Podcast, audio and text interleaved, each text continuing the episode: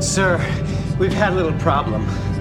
These two women are just arriving. They objected to giving up their weapons. Klingons do not surrender their weapons. Who are you? We are Lursa and B'Etor of the House of Duras. Hello and welcome to the Duras Sisters podcast. We are not Klingons, but we are sisters. And I'm Ashlyn. And I'm Rhianna. And today we are very excited to be joined by Strange New Pod's own Julian Brown. Hello, I'm so excited to be on the show. Officially, finally, this is an exciting day. Yes, we're so, so happy to have you here and so grateful that you could be on our Next Generation First Officer episode. We're going to be talking all about, of course, the one and only Will Riker. Yes. So you had uh, amazing week where Strange New Pod hosted Captain Picard week. Was that back in March? I don't even know. It was, was, uh yeah, like February right into March 3rd when Picard yeah. premiered. Yeah, that amazing. feels like ages ago already. Yeah, mm-hmm. that was such a fantastic week and such a great collaboration of podcasts. I feel like I made both of us like we made so many connections from that week and I know it was crazy for you all at Strange New Pod, but amazing and we loved having you on when we talked about Picard and diplomacy. So really like TNG is clearly the wheelhouse right now for us. Yeah. Yeah. It was Picard Week was was insane. I, I, I still hold by that. I I think it's one of the coolest things that we've ever done on the pod. Uh, we couldn't have done it without you guys. We couldn't have done it without, like you guys said, like all the other like amazing podcasts that were involved that was truly a really special week. And uh, yeah, TNG is definitely the wheelhouse. Uh, we we hope maybe for Picard season three. This isn't an announcement, but I always have thoughts running through my head. Maybe mm-hmm. we'll have our second annual Captain Picard week. Maybe, maybe we'll see. Yeah, but. that'd be great. I was kind of yeah. hoping you would. Yeah. well, it sounds like you guys are in already, so yeah, yeah. that's one podcast. yeah. nice. Okay, so since we've technically sort of had you on our pod, but we haven't had you on our main feed, I'm going to ask you a couple of questions just so our listeners, I can't imagine they don't know you from Strange New Pod, but just in case, you case, never know. Just in case. Yeah. I'm wondering how you got into Star Trek.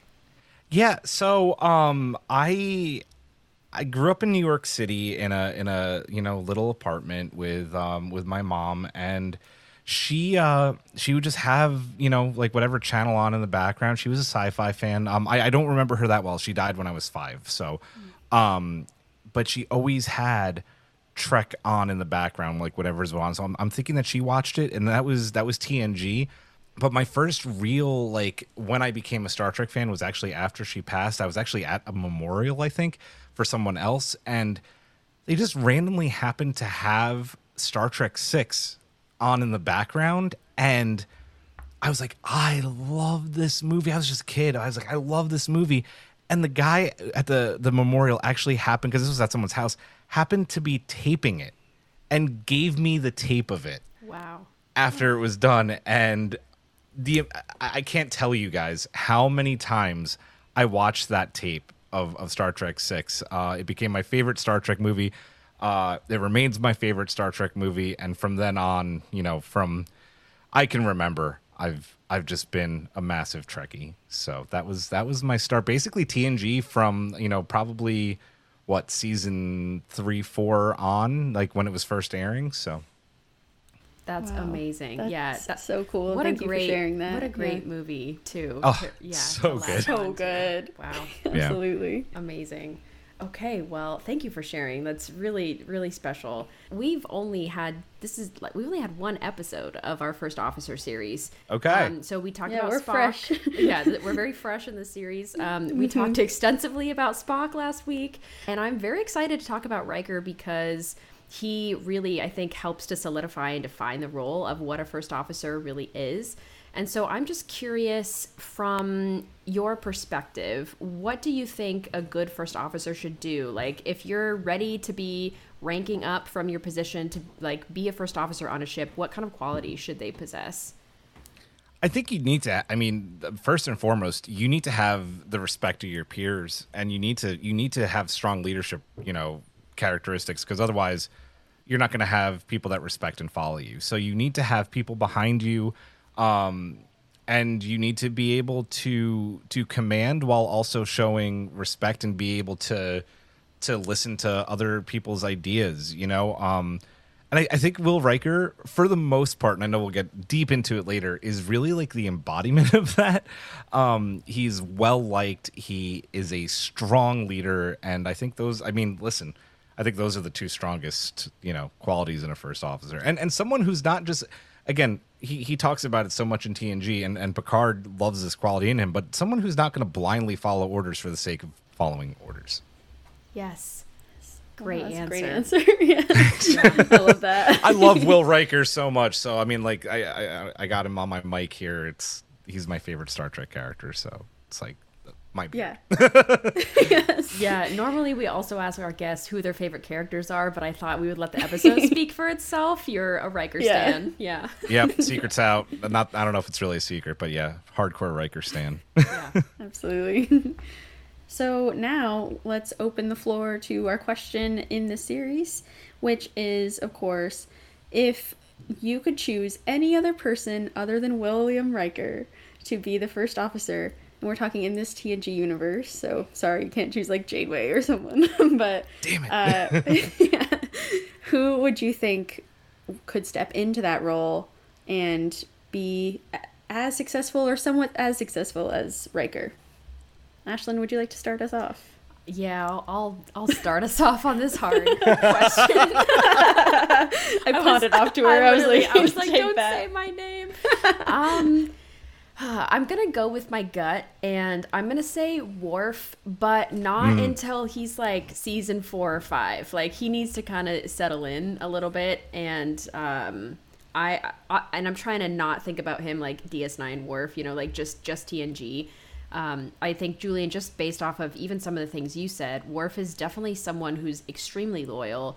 He has honor, obviously, but he's not just going to follow orders blindly. He definitely has an idea of how things should be done and he's going to stand up for things if it seems like the captain is making a really strange call. Um, he's also he he might be lacking in his um, like uh, like the way he gets along with everyone else on the crew.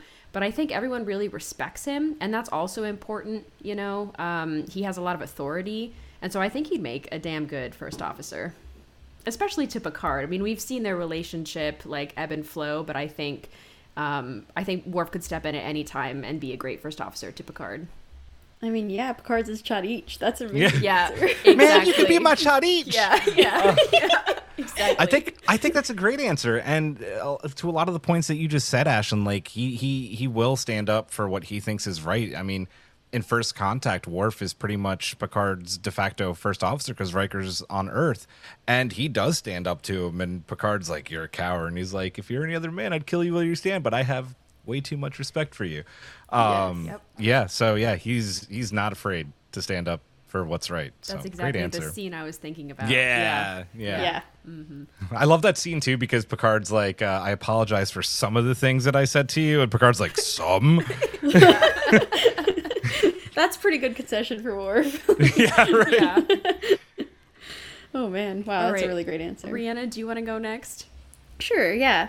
Um, you know, and this might be like, oh, Rietta's bias is showing, but I am going to go with Data.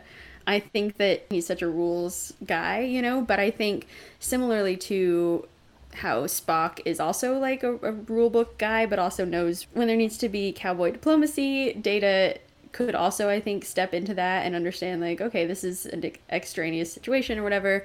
And also seeing how he handles his brief captaincy uh, and, you know, is sort of urging his first to like treat him with respect and he makes the right call. You know, it's just I think that he can step into a leadership role well and he's also really good at following orders and he's of course extremely loyal to Starfleet and Picard unless he's being taken over by like Soong or something. But usually he's like, you know, very very loyal. And so I'm going to go with Data. I think that he uh, Picard might butt heads at first, but I think it could still work. I think that's a great answer. I constantly feel like Data's overlooked. He's served like the longest out of anyone on the crew, and I, I'm terrible. I can't remember the name of the episode where he is captain of the um, one of the three shifts that they're sending out.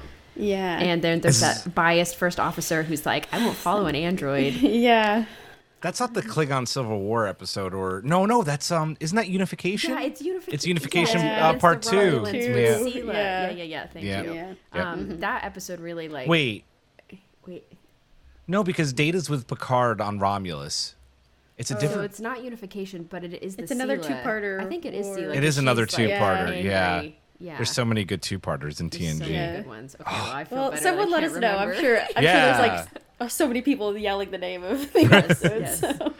But that episode really like awoke in me because Data was standing up for himself. Like, um, I've been in Starfleet for like 20 years, and I'm still, Yeah. I'm not, I'm like not even a first officer. You know, like it's just it shows the bias that people have. So I totally Mm-hmm. am with you. He'd be a great first officer.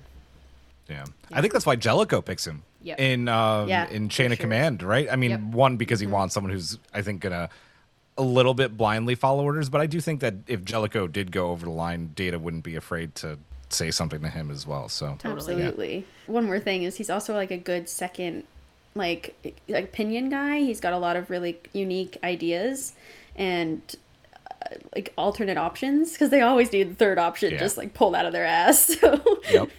Data can be that, and so can Worf. So these are great answers. Yeah, Julian, how do you feel?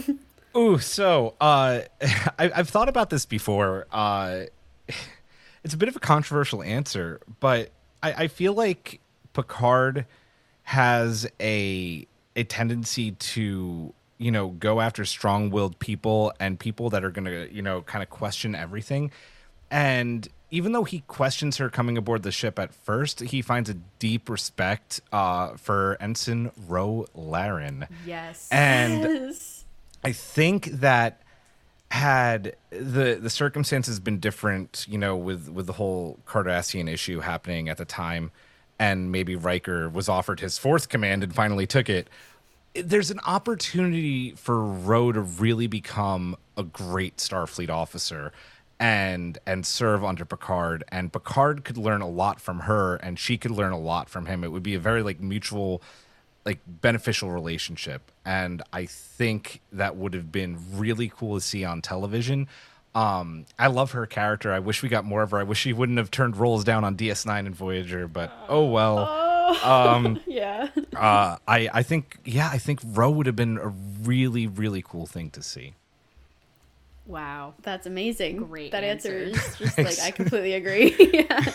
Yeah, I do I especially love the way that she challenges Picard and his beliefs and I think that Kira does a lot of that for Sisko Yes. too and their perspectives are so valuable from, you know, a shiny federation to like the reality of the Bajoran occupation and everything. So that's wow. and and, and what answer. thank you what, what i find interesting about Ro 2 is that sh when she does go over to the maquis i think she has a lot of sympathizers aboard the enterprise you know when riker riker could have tried to fought her, fi- fight her off in that shuttle and he doesn't and he actually i feel like always has a look of understanding when he does let her go i know that Jean-Luc has a little bit of I think remorse that it happened, but I always felt like Riker as a first officer understood it more, and it makes sense because his twin goes and joins the Maquis, so he's got a little bit of that feeling too, you know. So, um, yeah, I love Ro. Yeah. Wow. Great answer. So- I'm still basking in the glory. Thank you. Damn, yeah. Totally. yeah, it makes it makes me wish for more, and it's Yeah. too bad. Like we, you know, Always, no mention yeah. of her in anything. But I, again, I always think mm-hmm. about lower decks can bring anyone back. So That's true. Yeah. absolutely. Yeah, as long as they're still know. alive. So here we Yep. go. Yeah.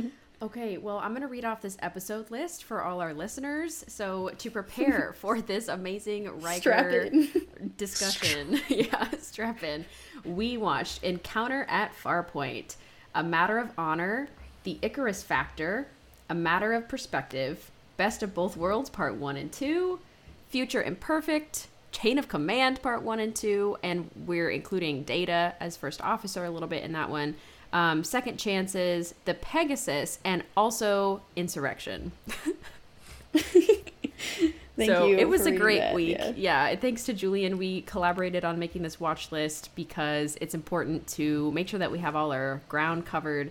Um, we just did a episode with Where's Bev yesterday and got to Oh, guest on their pod, and I was mentioning Yeah. that to this day, Rhianna and I will still find family episodes that we missed from our family series, which Oh, we wow. did like over I think almost like It's our second series. yeah, it was like a year and a half ago, and there are so many family episodes that we miss them, and so I'm just I'm happy to have collaboration on any of our watch lists. So Yeah. we got a lot of good Riker um, Riker knowledge in these episodes.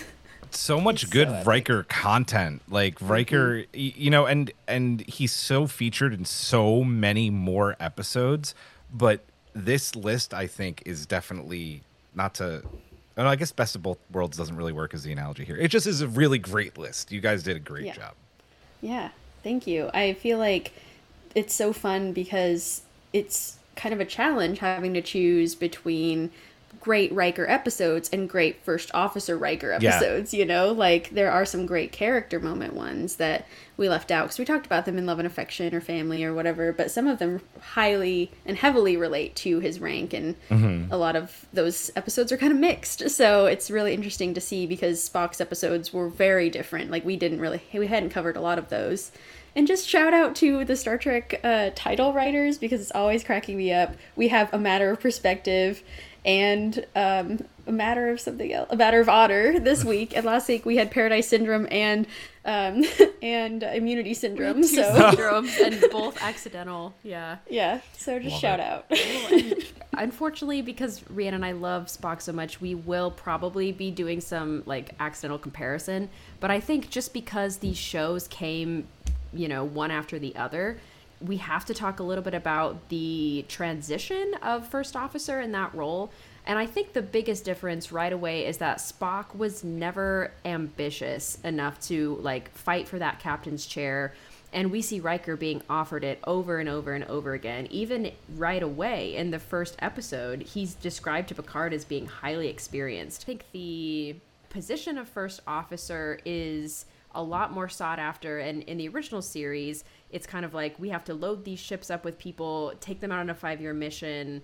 Um, i don't know. It, it, do you guys have anything to say about like the differences or just like how this position came to be with Riker? Yeah, I mean, I'm I think this is a really great point because we were talking about last week how Spock um, was established in the crew and with Kirk in the beginning of our time watching the original series, and here also we're getting Picard just meeting Riker in this first episode without ever having meet met him before assigning him as first officer. And so I think you're right. There's a difference just from that perspective as well as like the timeline. You know, we we're so much further into the future and the system feels a little bit different because we're we're a little we're a little further away from cowboy diplomacy, you know, and Picard's such a different captain. And so right away I think I'm I'm not even really thinking of Spock as a first officer. I'm just wondering how Riker is going to fit in with um, Picard. So Yeah. I, I think I think with with the original series and where we're on the timeline, like if you look at Star Trek Discovery and what that show does for for that specific timeline, like you're coming after you know the events of the Klingon War, you know, I think that at that point Starfleet doesn't want to necessarily like promote people within. I think that they want to fast track people out of the academy and make them captains as fast as possible because they lost a lot of people. So people that are already established or maybe getting overlooked, they're just trying to pump out like next well i'm going to make this same pun again but like next generation offers uh, officers you know for for ships later down the line and it's and i think it's the same thing when we get to tng you know Riker, if if you you know get him at encounter at Farpoint, I think we can maybe all agree he's probably ready for a command even then. That was the same thing. I mean, you hear it later on in Best of Both Worlds. They're it's the same thing. They're they're churning out officers from the academy and trying to get them in command positions quick in in, in both timelines. And I actually find that um, similarity very interesting. Yeah. wow, I love that. Yeah, Great absolutely. point. okay, cool. Well, let's get into Encounter at Farpoint.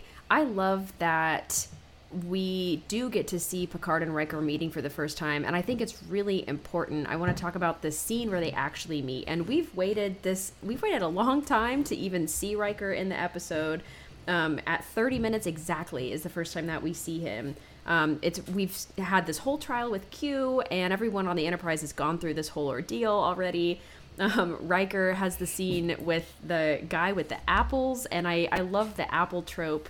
Um, Yeah. I, I love watching Cinema Sins on YouTube, and they always talk about like eating an apple is just a sign that you're like egotistical, like maybe an asshole, you know.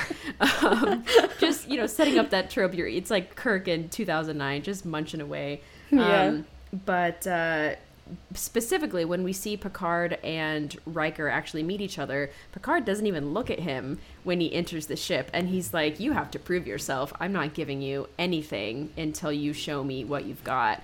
Um, he makes Riker watch the TV show of like what So just good. happened, which is Beautiful so- filming. mwah, like With cinematographers amazing. all over the Enterprise bridge. They edited that for hours.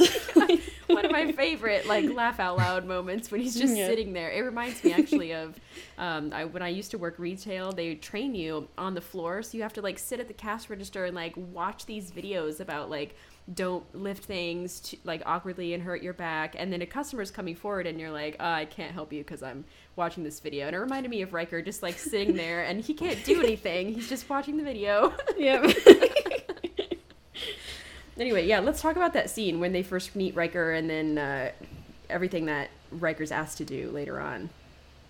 Oh my god, it's insane. Like I think the first time watching this, I don't remember quite a lot from that because it was so so long ago. Um, but I do remember being really feel, feeling off kilter in this scene because we I am used to this like very friendly dynamic between Kirk and Spock that I'm expecting this right away from our new first and captain and then Rik- Riker's like, you know, just excited to be there and also like, whoa, why are we on the battle bridge? You know, a lot of stuff he doesn't know until he watches the video. And so Picard is just like not giving him an inch. And I think that is now I see, you know, just his way of like, he's in a tense situation and he's gonna test Riker to like how he can handle these tense situations because yes he's all decorated and he has all these things but it's different you know it's like the kobayashi maru you gotta like see what would happen in this really tough situation. So anyway i just remember feeling very off kilter about it and like oh my god this is not the dynamic i'm used to but it dissipates for me once they have the conversation about children. Then i'm like okay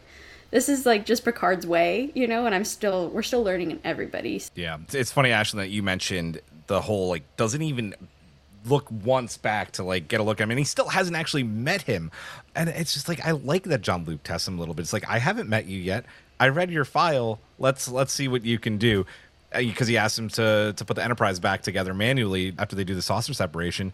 And there's a moment actually when Jean-Luc's in the chair after giving the order, he gives like a little smile, like a little smirk, knowing that Riker's fully qualified to do it. But he's like, you know, he's he's kind of being I don't know. I just I love that moment so much. Uh, but it's definitely you know like you guys said like a different dynamic than we get from Spock and Kirk in in TOS.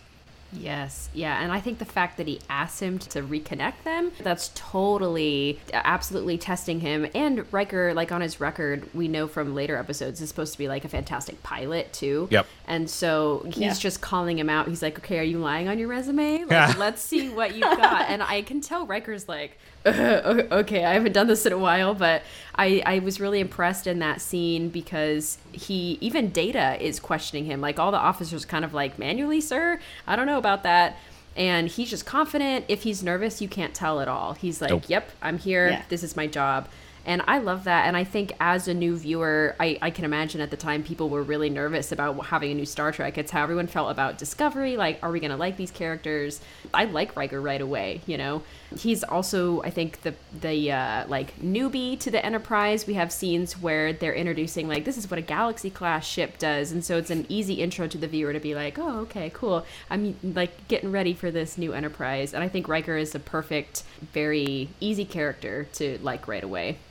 Oh, absolutely. Oh my god. I I love the confidence. That is one of my very favorite things about Riker always is I never feel like worried if he's there because he's just to be like, you know, oh no, let's let's come up with another solution or just, you know, confident in the face of a lot of shit that they go through. Yeah, and, and I like Riker right away from the beginning too. And you know, I, I, there's a moment that I especially love is right after. And Ashlyn, I'm sorry if you're going to bring this up. Um, they're having that talk about like I don't like children, but before that, like he's kind of questioning his service record a little bit, and Riker has the balls to call Picard out on his record as a first officer. And I feel like that's the final moment for Picard to be like, "This is the guy, right? Like, Yep. th- we're gonna do good things." Yeah, no, I love that. And I, I think just the whole scene like sets the precedent. Like we see how Picard is running the ship right now and how he plans to be as a captain. And then he's like, You have to meet me at this bar. And so the fact that they are kind of like sparring back and forth and I also love that Riker's like, Can I speak um what does he say? Like, can I speak plainly? Speak freely or plainly, yeah. Yeah, and, Yeah. and Picard's like always. And he means Yeah. that, you know, he's Yep. not like sure, whatever. He's like Yeah. always like he's trying to build that trust right away. And so I just think this is a fascinating look into how they start their relationship is like they're very transparent with each other. And Picard asks him, you know, about why would you not let your captain go down on away missions? This is uh, hilarious to me because Picard almost never goes down on away Yeah. missions, you know, which is I think also a changing the dynamic because Kirk and Spock always Yeah. went down together in the original series. So right away they're saying, Mm-mm, "It's not going to be like that." this Not doing that. Yeah.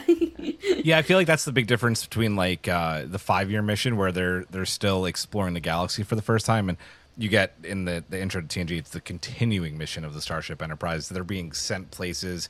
It's not mm-hmm. always the place anymore for a captain to have to explore these strange new worlds. So it's very interesting change. Absolutely. Oh, it's so wonderful too how Riker is steadfast in this, and he, like, even against Picard's wishes and his like, oh come on, I can just you know like why why won't you let me beam down on these certain situations? Like it's continuous throughout the series, and I love that, and also the fact that just in general, like if Riker believes something, he's gonna just start like doing everything he can to make it happen, and that is so inspiring. Absolutely. Um, I also wanted to mention that I think we, we start to establish like the connection that Picard and Riker have. Uh, there's a scene where it's like Picard and Riker kind of like good cop, bad cop with Worf and the rest of the crew, and Picard is like very you know kind of uptight and like strict and Riker's like hey like I'm your friend you know and I think it's really good to have that dynamic too because people want to feel like they can come to the first officer and tell them their complaints or like, oh, I need to change my duty shift or whatever, and have it be um, like really open.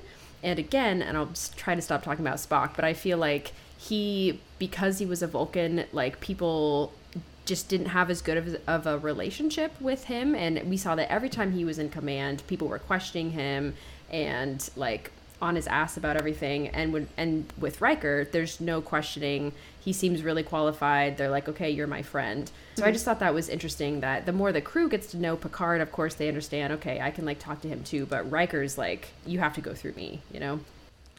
Uh, Spock is Spock is never the the first officer that you could off duty go and have a beer with, or you know, like have that situation. Riker's the guy that you know you say, hey, like you want to have a drink later? We go to Ten Forward, or you know, he asks you to be in his jazz quartet for a night. Like he Yeah. is that that open first officer that you know he not that he wants to be 100% your friend but he wants to you know mingle and make the ship feel as as open as possible that's something i always loved about him I also, if we can move on to this, Yeah. the latter half of this episode a little bit. Yeah, so there's just this interesting quality that I really love in first officers of just curiosity, you know, and I think that this is sort of Starfleet bred as well. Like if you're going out exploring strange new worlds, you're you have sort of a naturally curious nature, and I think Riker is really showing this from the first episode. He's curious about what's going on on this planet, why the apples are here, why stuff is just appearing,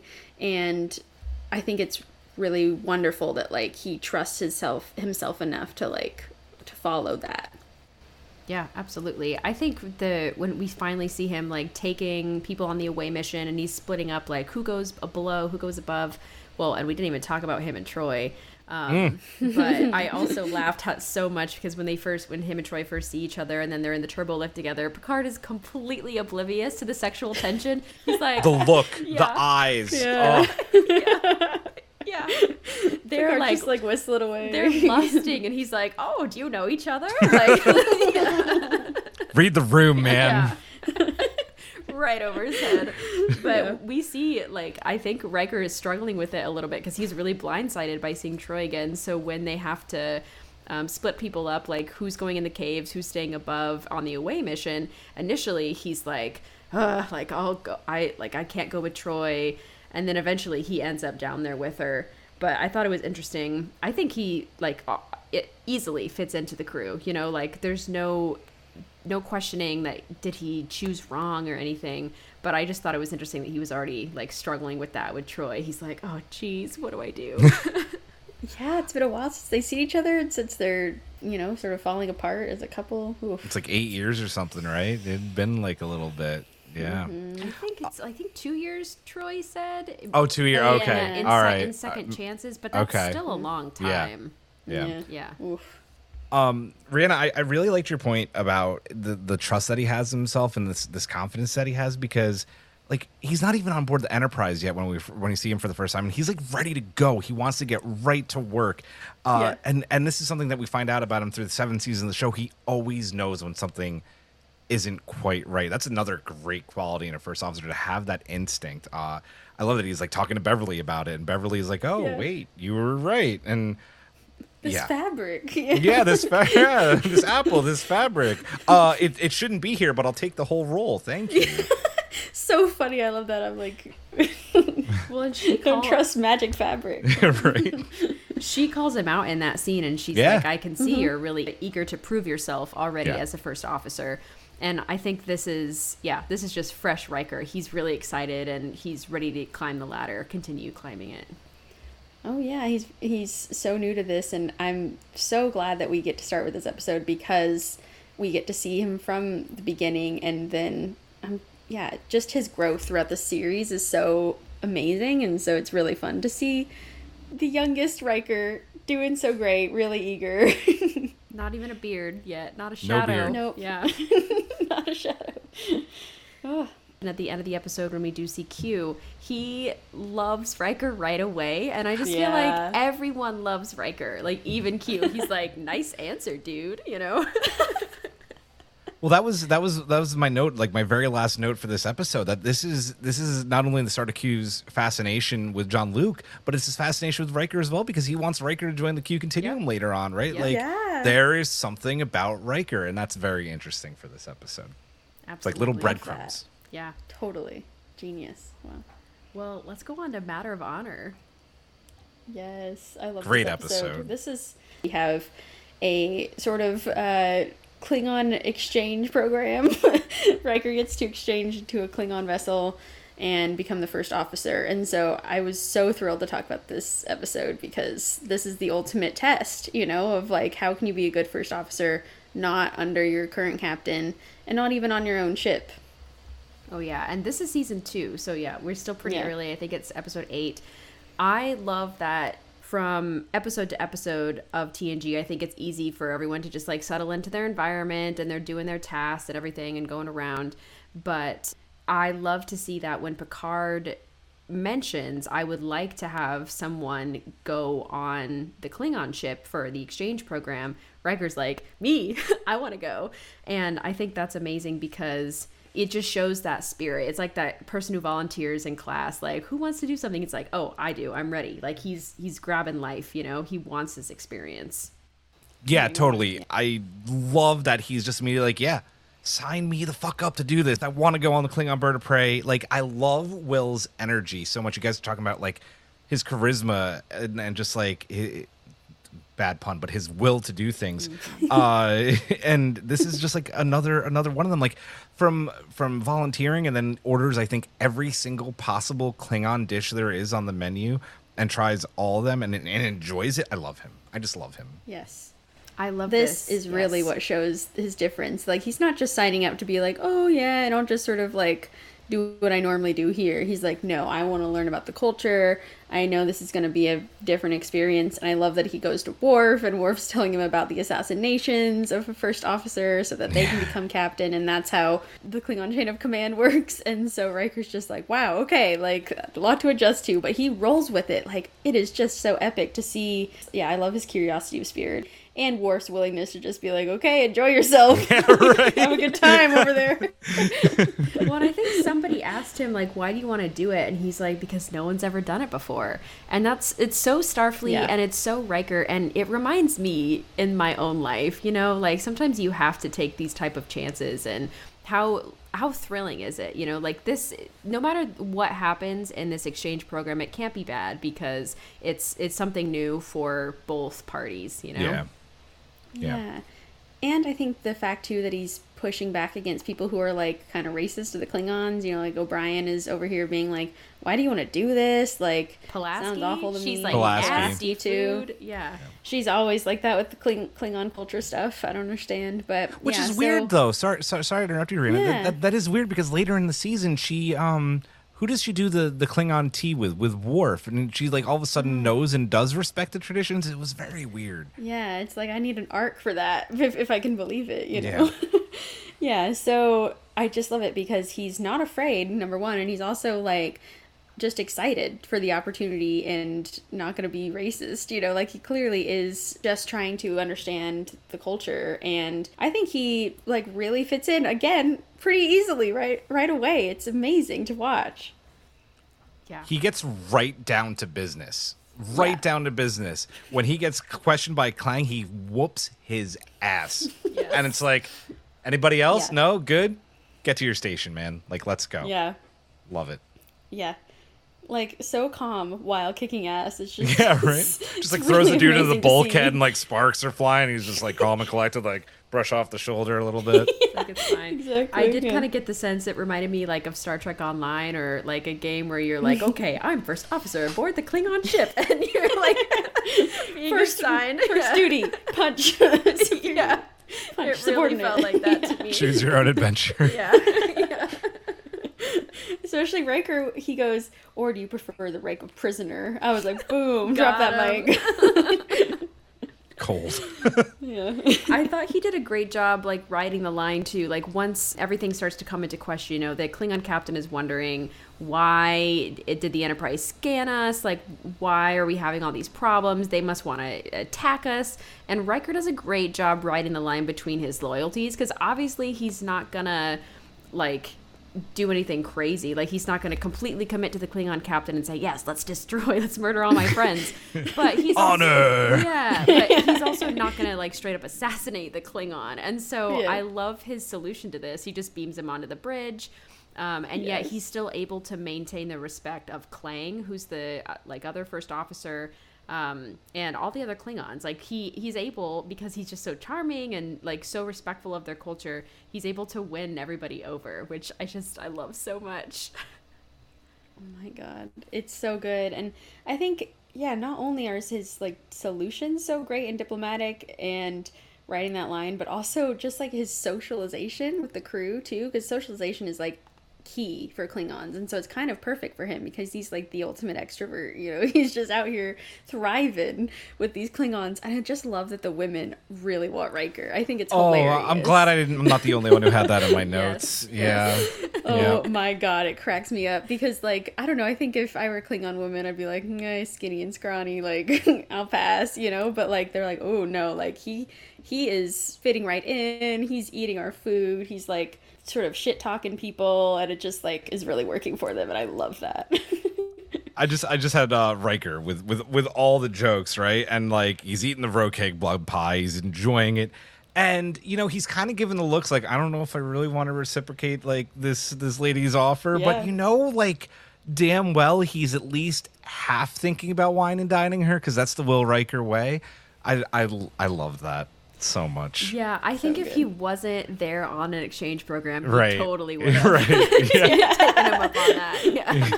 Give been a like, okay, shot, can you meet me in like two days? Two days. yeah. yeah. Leave the target home, please. Yeah, exactly. Exactly. Yeah. Oh my god. I love too the lie where he goes, "Yesterday I didn't know how to eat gagh." You know, it, like this is just so Riker. He's like, "Yesterday I didn't, now I do, and I'm excellent at it." And you're just like, "Yeah, that's, that's true." Well, yeah, Good and job, he bud. uses that as a way for the Klingons. What was it to like be okay with his emotions? It was some like like kind of a nicely inspirational Right. speech. It's like you can learn Yeah. to do new things too, man. Yeah. Yeah, like think about your dad. He's your dad. Like it's okay to think about him. Yeah, Yes. yeah, Oh, that's yeah, right. exactly. So good. This this Yeah. is just one of the many moments we get to see Riker in the captain's chair for a little bit. And when he comes on the view screen and says Captain Riker of the Klingon vessel Pagh, it's like you will lower your shields and surrender. And I'm just like, Oh, it's it's. Listen, I have a little bit of a crush. It's also like a, a super hot moment too. Yeah. Yeah. Oh, absolutely. Yeah, I I love that too. And he knows he's like, "Yep, I'm in command right now, Yeah. and I'm talking to Picard." But yeah, I'm so glad you mentioned that, Julian, because it is the most epic part of the episode. Yeah, and the respect that Picard gives right back. You know, he's like, "Yes, Captain Riker." He knows how to play the game. uh, yes. Yeah. yeah. exactly. They both do, and so I also love that this is the longest assignment in history. You know, like, um, So yeah. Well, so only a couple episodes later, we see that Riker's being offered a captaincy on the Aries. And so this is an Icarus factor. And I'm going to start something that kind of bothers me with Riker's whole arc because the fact that he's already being given chances to be captain in season two, it makes me, I don't know, just feel weird about his overall arc for the rest of the show because it seems like he's already fantastic at being first officer and it's only for plot reasons that he's going to say no because he wants to stay on the enterprise. I do think that icarus factor does a great job in like i his no for me is really believable um, but i just think overall it was an interesting choice to have riker already being offered commissions i know julian it's kind of like what you talked about how they're trying to just like arm these ships with really qualified captains as soon as possible. It is a critical time in Starfleet. You know, they're trying to expand. There isn't necessarily like a war or anything going on, but I don't know. I just think in the general like length of the show it's kind of interesting to already start this in season 2. Well, and and it is coming, I think, after or you know, not not too far out of the Cardassian Federation border wars. So there were casualties again, and there probably were ships destroyed. So they are probably trying to fill seats again. Um, Ashlyn, I'm, I'm I'm so happy you said that because it it does bother me a little bit about his arc because I think even though, and I'll get into this, his ambition is the Enterprise. Like Picard says it to him, like any of these ships are they're excellent ships. You would be in great command. That being said, I get it, like that it's it's it's high self ambition. Like he thinks that he is good enough to be captain of the flagship, and that's why he stays. And it, and it's actually a little bit tragic that it never happens for him because he he worked so hard to try and get it. I think that Will's assumption throughout the show, if you want to go to into what ifs, is that Picard is also a great captain. He's got lots of connections. He is. I mean, listen. He's he's a le- he becomes a legend. He's going to get a fast track promotion to admiral, and the Enterprise is going to be mine.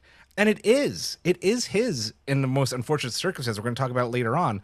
Um, I think that it it does. It is sad that he doesn't take any of these commands, but I think um, this is a little bit of where I'm sure we'll talk about this throughout the show. Like Will Riker's cockiness gets in his way a little bit. Yeah, absolutely. Yeah, I think that's a really great way of thinking about it because I think I also was seeing Riker turning down these promotions because of the just like of course like we're saying it's a flagship but also i think of all of the opportunities like in matter of honor and other things that may not be as possible on other ships that are like not you know the the flagship and not the enterprise and with picard and i think there is like i don't know i see a combination of ego and like fear you know which are like i think sometimes mixed and like i think here there is this fear of like something ch- of, of change and having to go to like especially in this episode like go to a distant quadrant you know or like he's not quadrant but like he's going it's going to take days just to get there um and Gonna it's more months, remote I think. Oh, Months, yeah, months, yeah. Wow.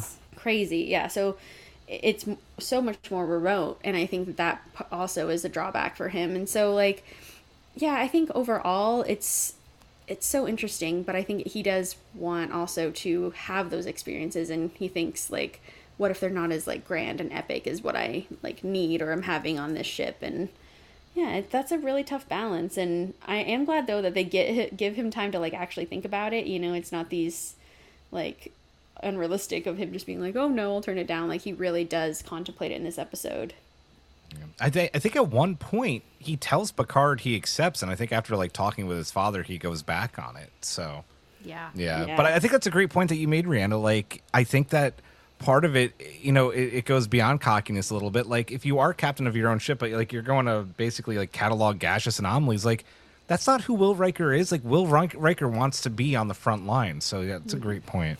Yeah, I well, so first of all, I just want to like just point out how awesome Picard is for this whole situation because he's supportive no matter what. And he's assuming that Riker's going to take it. And so that's how he treats him at the beginning of the episode. He's like, All right, Will, it happened. Good he's for so you. excited I'll, for him. I'll Yeah. see you later. I knew it was going to happen. Pack your bag. Yeah. and then when Riker's starting to question it later on, he does kind of help him lay out the pros and cons. He says, I can't make this choice for you, but I can tell you what I see. And that's exactly right. Like for the Enterprise, he's it's a ship of glamour. He's second in command. He has some prestige. And then with the Aries, it's an insignificant ship in a small corner of the galaxy, but it's your ship and it will be vibrant with your style and your mm. vision. And I think those are just like great points for Picard to bring up. And I think it would have been great if Riker had been on that ship, but ultimately it's not his style. I think also a huge Icarus factor, a huge factor in this. is, Well done. I, I Wow, mean, I mean, is his dad like is a Yeah. huge reason that he said no to this. Like, I I thought this was fascinating that Riker has not spoken to his father in like 15 years. He has been maybe not 15 or 12 years or something. He's been on his own since he was 15. Um, and his dad says something along the lines of, "Oh, I've I knew you for the first like 13, 14 years of your life. That's all I need to know." You know, he has no interest in getting to know him, no interest in his career. Um, No but clue of who he is now. no, like, no clue. Yeah, and so now that he could be transferred to this ship that is kind of in his wheelhouse, like he's a his dad is a like contractor or like a spe- Yeah. not a contractor. He's like a specialist or something. Yeah. Um, an advisor. I think so. I think it is like the Federation Starfleet version of like a contractor. Yeah. Yeah. Yeah, exactly. And so he's like, oh, and also it's going to be in the Omicron sector, which I'm like, lol, classic, yeah. classic COVID variant. Oh. yeah, that's where the ship is going to be in the Omicron sector. Yeah. Uh, great. Um, but I think his dad knows if he takes his commission, I, he won't see him for even longer than Yeah. they already have not spoken. So, um, I the whole plot with his dad, I think, is like wild. Like I'm glad they get to know each other, sort of, but like them fighting at the end is just annoying to me. Oh, the Anbo-jytsu, man. Oh, Oh god. It's so bad. And It's just So bad. the fact that Pulaski's like slept with the dad, it just adds like a It's all jarring. nother- whole nother level. Pul- Yeah. Pulaski brings so much intrigue to this show for one Yeah. season, and then Yeah. It never gets talked about ever mm-hmm. again. Yeah. it's like, She what happened to Pulaski? We don't talk about her. No. I, I saw a bunch of fan posters when the season three announcement came out for Picard because it has, you know, like Worf and Crusher and everyone looks amazing in their like their Yeah. posters. Someone did a fan one of Pulaski too. it's like, no, she's not coming back. so do you guys think because I had this question kind of at the end of the episode because Riker really was flip flopping the entire time. Do you think it was because of his dad that he ended up saying no, or do you think it was like his talk with Picard? Well, I think it's sort of both because first his dad says that he would have accepted the assignment because it's dangerous. I'm just gonna also just say to our listeners, enjoy the, the planes in Rhianna's background so she can Yeah. make her point. Just just Yeah. pretend they're Federation shuttlecrafts going Exactly. by. That's yeah, it. exactly. Yeah, the shipyard. Ambiance. Yeah, you live right next to the shipyard. right next to it. Yep. Yeah. um, yeah. So I think that because it, he his dad said it's something he would do, that turns him off to the idea, as well as Picard saying, "Oh, this will be in a remote part of the of a quadrant." You know, I think that that. Also, I saw sort of the light go in Riker's eyes when he said that. He's like, Yeah. oh, like, okay, that's a good point. Do I really want that? So I think it's a bit of both, yeah. I think it yeah, it, it has to be a little bit of both, right? Like, you know, he's finally reestablished some form of relationship with his father. At the same time, I think that it probably goes a little bit more in Jean-Luc's favor, what he says about listen, this is you're not this isn't your ship, but you do have prestige here and you are on the front lines. And again, that's what Riker wants. And I think Riker remembers what his ambitions are, and that is to be captain of the Enterprise at some point. So Yeah. I didn't get to respond to it earlier, but Julian, what you said about hoping that Picard was just going to be, you know, like ranked up to admiralty pretty soon. I think that's a really good point and something I actually hadn't thought about. Picard is definitely older, not as old as he looks cuz Right, Yeah, right. but Yeah. but he's Patrick Stewart was like 47 when he was filming Yeah. first. But there's young season. admirals in TNG as Yeah. well. Yeah. Yeah. ab- totally. absolutely.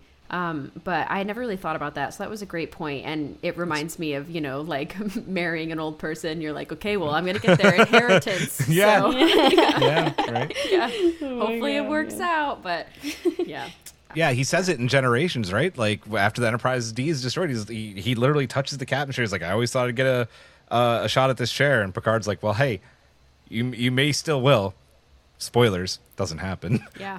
you know, Not at that chair, but not that chair. All right. Well, oh, I'm so excited to talk about all the movies. Not all of them, but Insurrection later. okay, so for matter of perspective, this one's a really interesting one, kind of dicey episode. This one, basically, it's kind of a secret trial episode that I sort of forgot yeah, about. sneaky. Um, I know you guys just did like a trial yeah, episode yep, on Strange we New did. Pod. Yeah. Yep. This this episode actually, as I watched it again for Strange New Pod and talking about, it, I really don't like this episode. I don't like how it portrays Will. Like this is this is not like the Will Riker that we know and love. And I think that I, I don't want to speak bad about writers because there's always going to be like hit, hits or misses in episodes. But I just thought the way Will and actually the rest of the crew were written in this episode don't portray how they feel about him because the the things that he's accused of and the way that Picard treats him and the rest of the crew treat him, like they wouldn't treat Will Riker this way. Like I, I know that you always have to like have a trial and like look into these things, but like the charges were so egregious. I, I know a space station blows up, but it's like this is Will Riker we're talking about. He's a Boy Scout. Like he he would never do these things. So I always thought like the the writing of making him seem really guilty always seemed really off to me. so I just just very quickly the plot of this one is that um, Riker has been basically checking in on the scientist and his wife and their assistant um, on the station about some materials that they've the Federation's been giving him. Riker beams up after like spending a night on the station and explodes, and then a lawyer dude like comes on and he's like, "Hey." Um, you're charged for murder. So then they have a little trial on the Enterprise, and they have they make use of the hilarious like holodeck where Data and Geordi have to work really hard to reprogram the holodeck to look exactly like the station. And this just made me laugh. It's like, oh, Geordi could be like upgrading something, and he's Yeah. like working day and night Working for to this crazy trial. create yeah. this holodeck. It's like much better use of his time somewhere else. yeah, exactly. And- Anywhere else. I mean, uh, this is not the time to talk about like the justice system, but I feel like it's interesting to just base all of the evidence off of holodeck simulation because a lot can be assumed from that. Yeah. Um, oh yeah, like we see here. Yeah. yeah, and so I totally agree with you, Julian. I, I just think this episode doesn't age well because No. like some of the things that are like the worst thing that Riker is accused of, like it shows Riker's perspective of what happened on the ship, and it, his perspective is that the wife of the scientist was really like coming on to him, and she was like shutting the door in his quarters, wanting to like make out with him, maybe do more. The husband came in, saw this, and then like something happened the station exploded. Her perspective was that Riker was the one coming on to her. Like Riker has to pause it in the scene in his quarters and he's like I did not like try to rape her you know and I just think like after like everything that's happened with me too like the the way that they don't really address this again like at the end of the episode like the stakes are are high because of course Riker could be like fired. If he did do this absolutely he should be like decommissioned. I don't know. I just don't feel like the episode's written well and especially like in the age we are now like it's it's just not nothing is dealt with correctly Correctly in- at all. with No, the assault absolutely right. allegations because even Yeah. once Riker is proven or like there's this third perspective of the assistant and then finally Data and Geordi are able to use science and Wesley Yeah. the dream team Use science. Dream team! Science. yeah, Yeah. the dream team they use science and they're able to prove oh it's this the technology actually the guy succeeded in his experiment and there's something on the planet that's interacting with it's something in his lab and so Riker is proven innocent and it's actually the scientist who basically like tried to kill Riker and it deflected upon itself. And they never again talk about the sexual assault allegations. And like that is really important to deal with Yeah. you know? Yeah, and so like just because Riker didn't try to kill the scientist doesn't mean he's necessarily like free of trying to assault his wife. So that just like really rubbed me the wrong way Um, And yeah, again, I'm with you. Like, I, I, it's interesting because you're trying to figure out what happened. We know Riker would never do that. Like, he, like, yeah, he's a ladies' man, but I was gonna say the same thing. Yeah. never to Yeah. someone Never. who's married, never while he's on duty like that, you know? So, And if he knew, and if he did know, and let, let let's say they, you know, let's say they have sex, right? And the husband finds out, and you know, there's a situation like Riker is going to immediately apologize and try and remedy the situation. Yes. That's that's Totally. that's what we know of Will Riker from the writing of even this, you know, still pretty early. This is season three. You know that he is a respectable person, even though he does get around. He is still very respectful towards women. yeah. Not saying that you know you shouldn't listen to allegations because you should always listen to allegations, but Mm-hmm. the writing was just so weird. yeah. It was so stilted. I felt like none of the characters were. They were giving like half of what they actually were, you know. Would, Yeah, Even Deanna was here, yeah. like patting his, his hand, and that's it. I'm like, no, no, like He's wait, like, don't worry, Will. yeah. I'm like, I'm worried. Well, and, and I've seen this episode, yeah. And Riker, Troi says that the wife, like she senses that the wife feels like she was telling the truth, and Riker also feels like he's telling the truth. And I feel like if that's what she's sensing, that's a crazy, a- again, like that's crazy to just dismiss and not talk about Yeah. again. Yeah. You know, like Totally. I, I they should have had a conversation after. I don't, I don't know. I know they ran out of time and they didn't want to deal with Yeah. it, but yeah, I thought it was interesting to see how Riker handles himself in this situation. He's just trying to stick to honesty, and it ends up working out for him in the end Yep. when the science comes through. This one is an important reminder of like Picard standing up for Riker, you know, and, and doing all he can. And I think this is a theme that we're going to continue to see. It reminds me, Rhianna, like you're in uh, uh, the right stuff, like that movie, you know, like, like Yes. Yeager is flying by. He's flying by. hey, like Top Gun's like the biggest movie in the country right now. So Boom. Let's move on to Best of Both Worlds, part one and two. This is a spicy episode. This is one of the best episodes in the series. We see so much talk about command and everything, especially in part one. This, of course, is the famous episode where the Borg are here much sooner than we expected. The Federation is not quite ready for them. And so Commander Shelby is brought on board. She is kind of Riker personified. She's a hot shot, like excited to be first officer of the Enterprise. She's extremely motivated. Her and Riker really do not get along. Eventually, of course, Picard is taken by the Borg, and this is the whole like Wolf 359 was an inside job episode. oh my god. that was an inside joke. um, okay, so Yeah. let's talk about Commander Shelby and what you think of her. I feel like we're gonna see this episode again when Riker meets Riker. You know, like this Yep, is it- truly, yeah. Yep. This is quote unquote like Lady Riker, which I don't like that they just sort of made it like that because a lot of those qualities we love about Riker, they kind of hate about Shelby, seeming to at least, and Riker really dislikes that about her.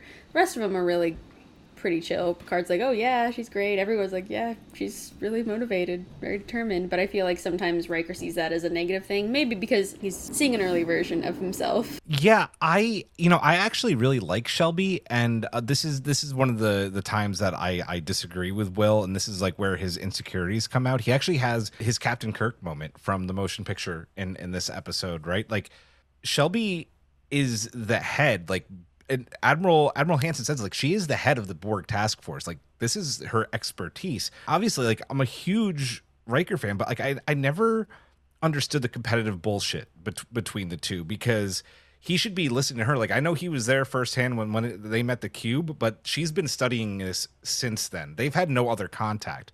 So yeah, it's like it's like Kirk not trusting Decker, um, you know, who who knows that the refit Enterprise better than he does, but he's like, no, like I'm to take command of the ship, and uh, gets them like in a lot of trouble in the beginning instead of just like backing down and you know instead of like looking at her as competition, you know, he should have been looking at her as you know an equal and someone to like bounce ideas off of. So I, I never quite understood this, and I I liked her. I totally agree with you. And I feel like this is Riker's failing that he's not able to just like put his own feelings aside and work together with her because especially like there's a point where she like after i think it's in part two they're going over to the borg ship. Riker's trying to send like get an away team over there and he's like i'm leading the away team and Shelby says, No, you shouldn't because I'm the specialist on the Borg, so I should lead the away team. And he's like, Nope, I'm still going. And then Troi's like, Will, you're the captain. You can't lead the away team. And Riker's like, Okay, Shelby, you go. And so it took like two people telling him this is a dumb decision you know like obviously send the specialist. And also like no offense but in this situation like he is the captain. She's kind of expendable. Um, she's very important but like she's not the captain of the ship right now. So it, it did bother me that they were having this competition. I thought the the scene in the turbo lift where they're um, you know having a very fierce argument between the two of them i was really proud of shelby for holding her Yes. ground. She's really like just digging that nail in him. She's like, "Hey, clearly you're like too comfortable here. You're not like reaching for your career, and I'm here. I'm ready to go." Also, she like took control of the turbo lift again. She's like, "Go turbo Yeah, lift." deck eight. Like I'm done eight. with this conversation. Yeah, and I just feel like the obviously once the situation escalates and Picard is captured, it everyone sobers up and they're like, okay, sure, it's fine. Like let's let's try to work together now, especially in part two. But I totally agree with you, Julian. I really like Shelby, and I do think she probably should have waited to see if Will was going or not. But also admire her for just like she's like, this is who I am, and if Picard thinks of me in the future, even if Will doesn't go, that's great for me too. You know. And, and just to add on that real quick, like I think this is also a little bit of a failure on command structure.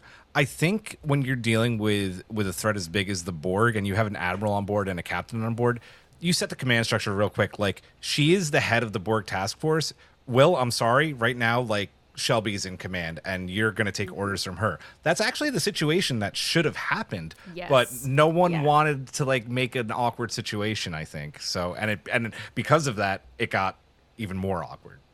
Yes, exactly. And they didn't just trust the person who has the most knowledge in the room. And I think that, yeah, there is something to say about Riker trusting Troi over her just because he knows Troi and trust her instead of just seeing that how capable Shelby is and how her plans are working, you know, throughout this entire episode.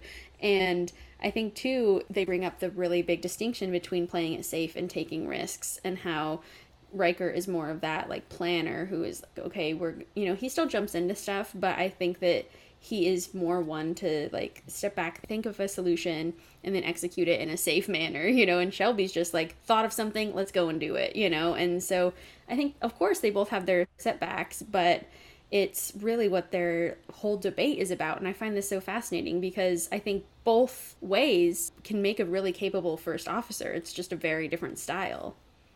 Totally. Well, and this leads me to the discussion that Troi and Riker have because I think what Shelby's saying to Riker does kind of hit home. He's like, "Oh my gosh, you're right. I used to be like her. You know, I used to be this way." Mm-hmm. And he's talking about how he doesn't he's not really like reaching for command. He said no. This is now the second time he's saying no to an offer of being captain.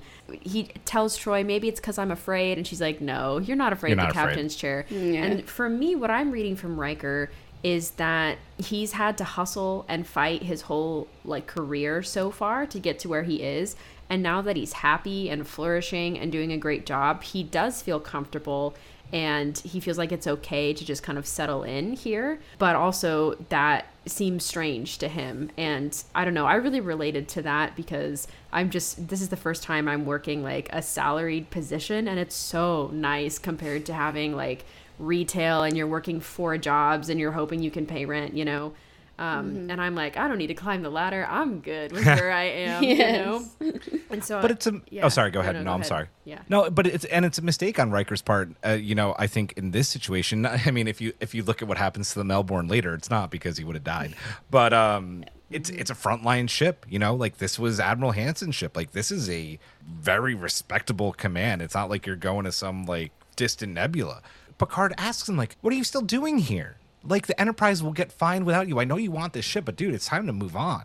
He just can't. I think No. that yeah, there's something about the Enterprise that lures him really well. And Ashlyn, I love that example too. Like if he is just tired of the hustle and he wants and he's happy here, you know, understandable. And I think that this is then such a tough blow when Picard is assimilated and he is the cutest and Riker is going to fire on him to, you know, destroy the Borg ship. It doesn't work, but he I I think these instantaneous decisions he's having to make now being in command is so different from the Riker we see earlier in the episode who's like playing it safe, we have to be careful and uh, strategic about the situation. Now he's having to make these quick decisions and it's really throwing him off and I I think that this is a, a picture of Riker that we haven't really seen before because this is Riker without Picard as a guide at all, you know, and we're not seeing him just like staying up on the the bridge that he can contact or whatever, but he doesn't have his like Picard safety net and it's really scary, I think. And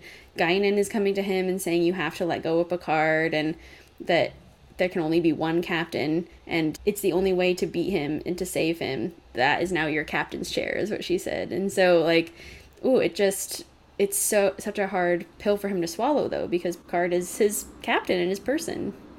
Yeah, I mean, listen, Will ultimately gets what he's always wanted and it's in the worst possible way. This is never how he wanted to get command of the Enterprise. But he does get it. And, and, and I will say that I think Will jumps into the role very quickly and does a great job, even if Guinan does kind of need to give him a little bit of a kick in the ass. Like, he's such a natural at it, you know, and and he's so good at making those fast decisions. And ultimately he puts his beef aside and makes the best possible decision to make Shelby his first officer. Like these are all qualities that we knew he that like he had in him and what's going to make him a great captain later on. And and it's cool to get to see Captain Riker even if it's, you know, briefly in, in Best of Both Worlds part 2. Yeah, absolutely. I, I did feel like it was kind of a slap to Data when he says to Yeah. like Riker to Worf and Data like I did consider you both, but I need you where you are. And Data's kind of like, Yeah. uh, okay. yeah, I mean he, he's like I don't have a I don't have an ego about this, so it's totally the right call. Like Yeah. it has to be Shelby. Yeah. Um, I Totally. totally agree with you, Julian. Like he he's he's fine, you know, Yeah. as captain. I think for me it'd be especially hard, and it hits me during um, the part where Picard, as L- Locutus, says number one. Every You know? yeah. yeah, it's like mm. oh, ow, my Yeah. pain. yeah. Well, and, seriously. and there's also that moment where where Will's talking to Guinan and he's like, like, what do I do? Jean-Luc Picard wrote the book on this ship. Like this is his ship. And Gu- this is the moment I think that Will really comes into his own when Guinan says, if the Borg know everything he knows, then it's time to throw that book away. And Will's like, well, shit, you're right. Okay, like let's go. Yep. Yes. And I love the fact that then, like, when he's talking to Locutus again, he's on the battle bridge where, like, it all began, you know? And so this is kind Yes. of like a beautiful metaphor, you know, of sort of, of Riker's, like, arc is really, this is like a kind of a horrible way to glow up, but yeah, here he is. And Yeah. so, yeah, he uses that to his advantage. And I, I, I love it. I love this scene. He's so epic. And sending Data and Worf, the perfect rescue team. Like, they are literally the dream team. Like, they can get anything done. And they do. They go and rescue Locutus and get Picard back. And it's like, this ending is so epic. And Riker really made the right choices in the end. Yeah, he was able to have Yep. the best of both worlds. I think Hey. Wow. nice. I was planning that one for a while, so thank Yeah. you for setting me up. so proud of you. I, I will just add, it's insane to me that, you know, Locutus is uh, transformed from thanks to Beverly into being Picard again. And he's working in his ready room with Yeah, band aids what? on. I'm like, oh my god, this guy needs That's so called much chronic therapy. worker. yeah. he can't do anything Like else. he needs to not be working. He needs to go back to France, which I know they do in the next episode. But I was just laughing. It was like they do not care about Picard if he's Worse. working right now. yeah. this drives me insane. it drives me insane. Like Picard needed to take a leave of absence. We could have had like the first half of season four be Captain Riker and have Jean Luc come back gradually. And then Oh, it yeah. happens again in an episode we're going to talk about later in Chain of Command. It's like, yeah. what are you doing, Starfleet? Like, do you want to get the Enterprise destroyed? This man needs like years of therapy and maybe some like hypn- hypnosis to forget some of this awful shit that's happened to him. Like, come on. I mean, like if Q has to step in to give him like past Right. therapy, like you know something's going wrong. Yeah, Ugh. insane. we wouldn't have a card if it Yeah. wasn't for True. if, he, there- if he had therapy. the therapy. So Oh man, yeah. Well, let's So go yeah, we're to- cruising right along. Yeah, let's go to Future Imperfect. Oh my god. This is a fun one. I remember seeing this one for the first time and just being so confused the entire time and shocked about what was happening because basically in the beginning of the episode um, Worf, Riker, and Geordi beam down to this planet and they I can't remember why for some reason and Oh, they think there might be a secret Romulan base. yeah okay a really important reason yeah so No biggie. Who's to say? yeah. Um, and there's this gas that goes off, and so they're able to beam away Worf and Geordi, but not Riker, and he's stuck on this planet. Um, when he wakes up, Riker seems to have aged like 16 years in the future. Everyone on the Enterprise is aged. He's Captain Riker. He has a son, and he has no memory of the last 16 years. But Beverly explains to him that this is part of the virus that he got on that away mission, and he didn't have any symptoms until 10 days ago because the virus hadn't activated until then. Crazy. And it turns out like none of it's real. Riker's convinced the entire time. He's like, oh my gosh, I guess this is reality now. Like, Uh, my wife is dead. Like she, Troi ends up telling him, and Troi's not on the ship anymore. Neither is Picard. Picard's an admiral, and he's working with the Romulans. And he's like, "Oh, like let's tell them the secret base of Outpost 23." But anyway, sorry, I'm, I, I just love talking about these episodes. It's so It's a really great yeah, one, it's yeah. such a good episode. What do you guys think? How does he handle being Captain Riker when he's just woken up, seemingly having no memory of these events? Well, I just think like the Enterprise writers were really inspired and wrote Twilight after watching this episode because I'm feeling like retrovirus, losing the memory. It's been now we're in the future. This is a much better future for Riker. It's kind of all he dreamed, you know, and this is sort of what we're going to get to. The point of this episode is trying to create Riker's ideal future.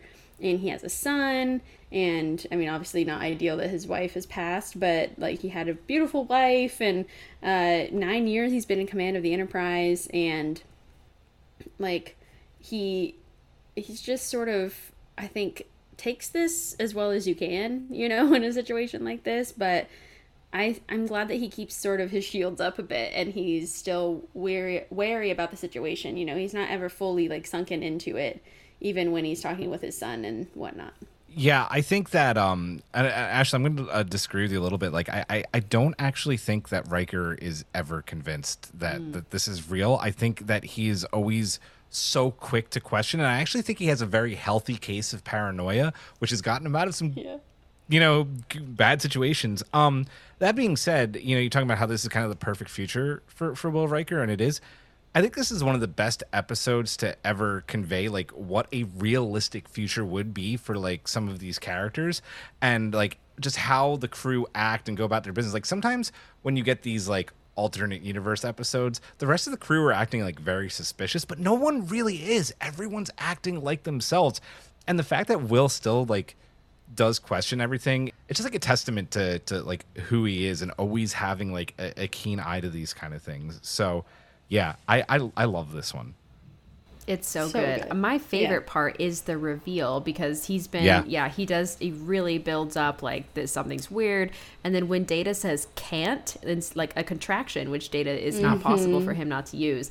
He he just breaks immediately. He's like, "Okay, the game's Yeah. up." And I love that he's, He's like, I was at already Picard. suspicious. Yeah. Yeah. and I remember the first time watching this, and Rhianna was talking. We were talking before the uh, podcast about she was watching it with her girlfriend, and Brianna was like, "Why is he yelling at Yeah. Picard? Like, what's going Like, on? Why is he being such a dick? And I'm like, hang on. like, just we wait. for it? Like, that's just it's such." such a good moment it's so Mm-hmm. good, and then when he yells, he's like, "No, you can't! Don't even try to explain." You know, like, yeah, get him, Riker.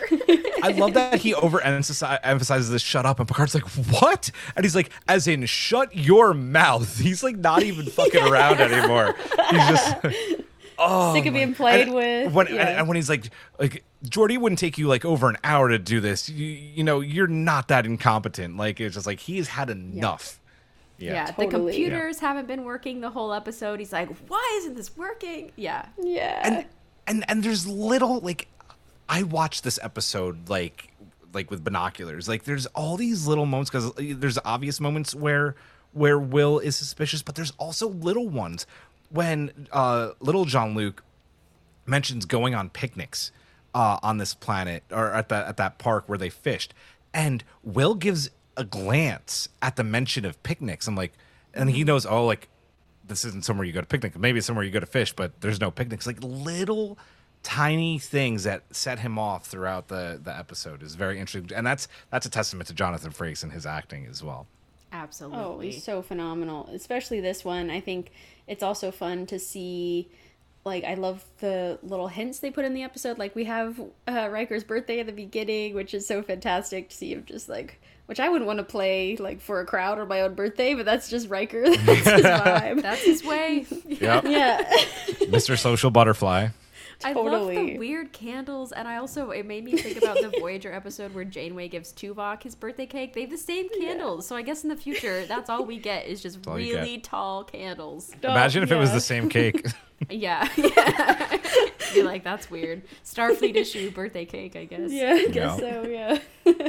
yeah, and uh, then we get, of course, the hint that he can't get this, like, one uh, line in, in the song. And then, of course, it when he's playing it, even in the future, he can't get it. And it's just like, I love that they're, the writers are doing so well at inputting in these little hints. And um, yeah, I also am, like, amazed Data as first officer again. We have little hints of him just taking command. Yeah, I mean, just like we said, goes to show you what great investigator he is, really. Like how he can really suss things out so quickly. And Riker's, yeah, he's the best at that. So Oh yeah, well, and even like when the facade is broken, and it seems like it, they woke Riker up, and it's really the Romulans controlling or like Yeah. like inserting these uh, images into his brain to try and get this information. He works with this kid to try to escape their facility, and it turns out it's the kid all along. And I, I really, I love this ending because it does remind me of an original series episode where it's like, oh, it's just this lonely alien all Yeah. along, you know. And Riker's like, man, just come on the Enterprise. Like you don't have Yeah. to be in this cave anymore. yeah, Yeah, I love it. Um, and, and, and for anybody who who's listening and maybe hasn't seen this episode, or if you have seen it, and it's like only once. I highly suggest you go back and watch it, and and the entire time you watch it, don't even like watch the background of the episode. Just watch Jonathan Frakes and Will Riker's eyes for the entire episode and his acting because it's incredible what he gives away just through you know sometimes like non-vocal acting. Absolutely. Yeah, fantastic. One it's it's seriously like one of my favorite episodes that I forget about a lot. Like it's so good. Um, should we go on to another very intense two-parter? Let's do it. It's so intense. There's none of those in Star Trek. what?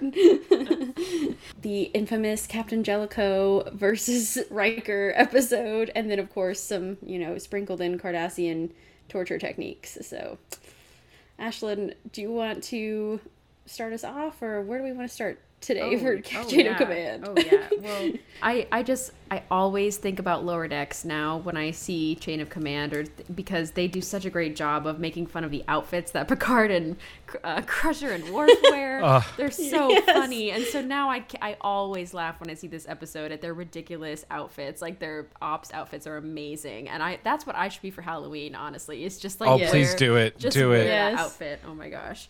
Worf's Um, little eyebrows sticking out is just like the best part. Incredible. All they're missing was like an Andorian and having to have like the antenna stand out from the black and just like completely giving the costume away, right? Exactly. exactly. Um, yeah, this is uh, this episode really shakes everything up. Um, basically, we start out like uh, not knowing what's going on. Really, we get two different perspectives. Um, we know Beverly. Uh, Picard and Worf are have been assigned to the secret mission. They can't talk about it. Um, throughout the beginning of the throughout basically all part one, they're training for it. They have to do something secretive, and Troi's like, "How are how are you doing?" to Beverly, and she's like, "Oh, I'm tr- sweaty, you know, like I'm sore, and tired." um, but then on the opposite end, Jellicoe, uh, infamous, infamous character. I like love to hate him. He's the worst. Yes. Yeah. I was text- I was texting Rhianna about it earlier. Like I just want to punch him in the face. Yes. And every time I see this episode, I'm like, I hate him so much. He's so annoying. But Jellicoe comes and he takes over command of the Enterprise. And it's really shocking for Will right away because I think he assumes, okay, Picard's been assigned to this mission, so I'm going to be in command. And no, I can't remember what Admiral. Uh, what her name Nechayev. is. Yeah, thank you, Nechayev. Nechayev. Yep. Um, says no. We have to bring on Jellicoe because of his experience with Cardassians and like negotiating with them. which is I think a good reason to bring It him is. on. It is. Yeah, like th- no one on the ship has had it, like any interactions with Cardassians. Maybe Picard has for a minute. And but, Miles and Uh, yeah, yeah, Yeah. Oh, that's true. That's it. Yeah, And I, I, I think DS9 was on at this point, so he's not even on the ship anymore. Yeah. So yeah, Yeah. exactly. True. Um, so I mean, Jellicoe does everything to annoy everyone. He's changing the shifts order from three to four. He's running battle drills all the time. And the worst part is that he's keeping like there's no transparency. He's keeping everyone in the dark about what's going on. And it's really like him and Riker are just like butting heads the entire time. And even Geordi's like going to Riker and he's like, yo, the whole crew is freaking out. We need help. Like, can you please talk to him? Riker's like, nope, I, he hates me. I can't make any changes. And while Picard is still on the Enterprise, he's like saying, Riker's awesome, Jellicoe. You have to like just get to know him and he's an amazing first officer and it's going to be fine. Like, Picard keeps trying to vouch for him over and over again, but it's just not working with Jellicoe. So let's talk about Yeah. this dynamic, everyone. Oh my god. Well, I think the the first thing to know is that like Jellicoe is insisting that there is no time to even think about making friends or making connections on this ship because his main focus is not starting a war with the Cardassians. And it's so much so that he, like when Troi comes to him he's like I do not have time for this. And when Picard tells him he says I don't have time to get to know Riker.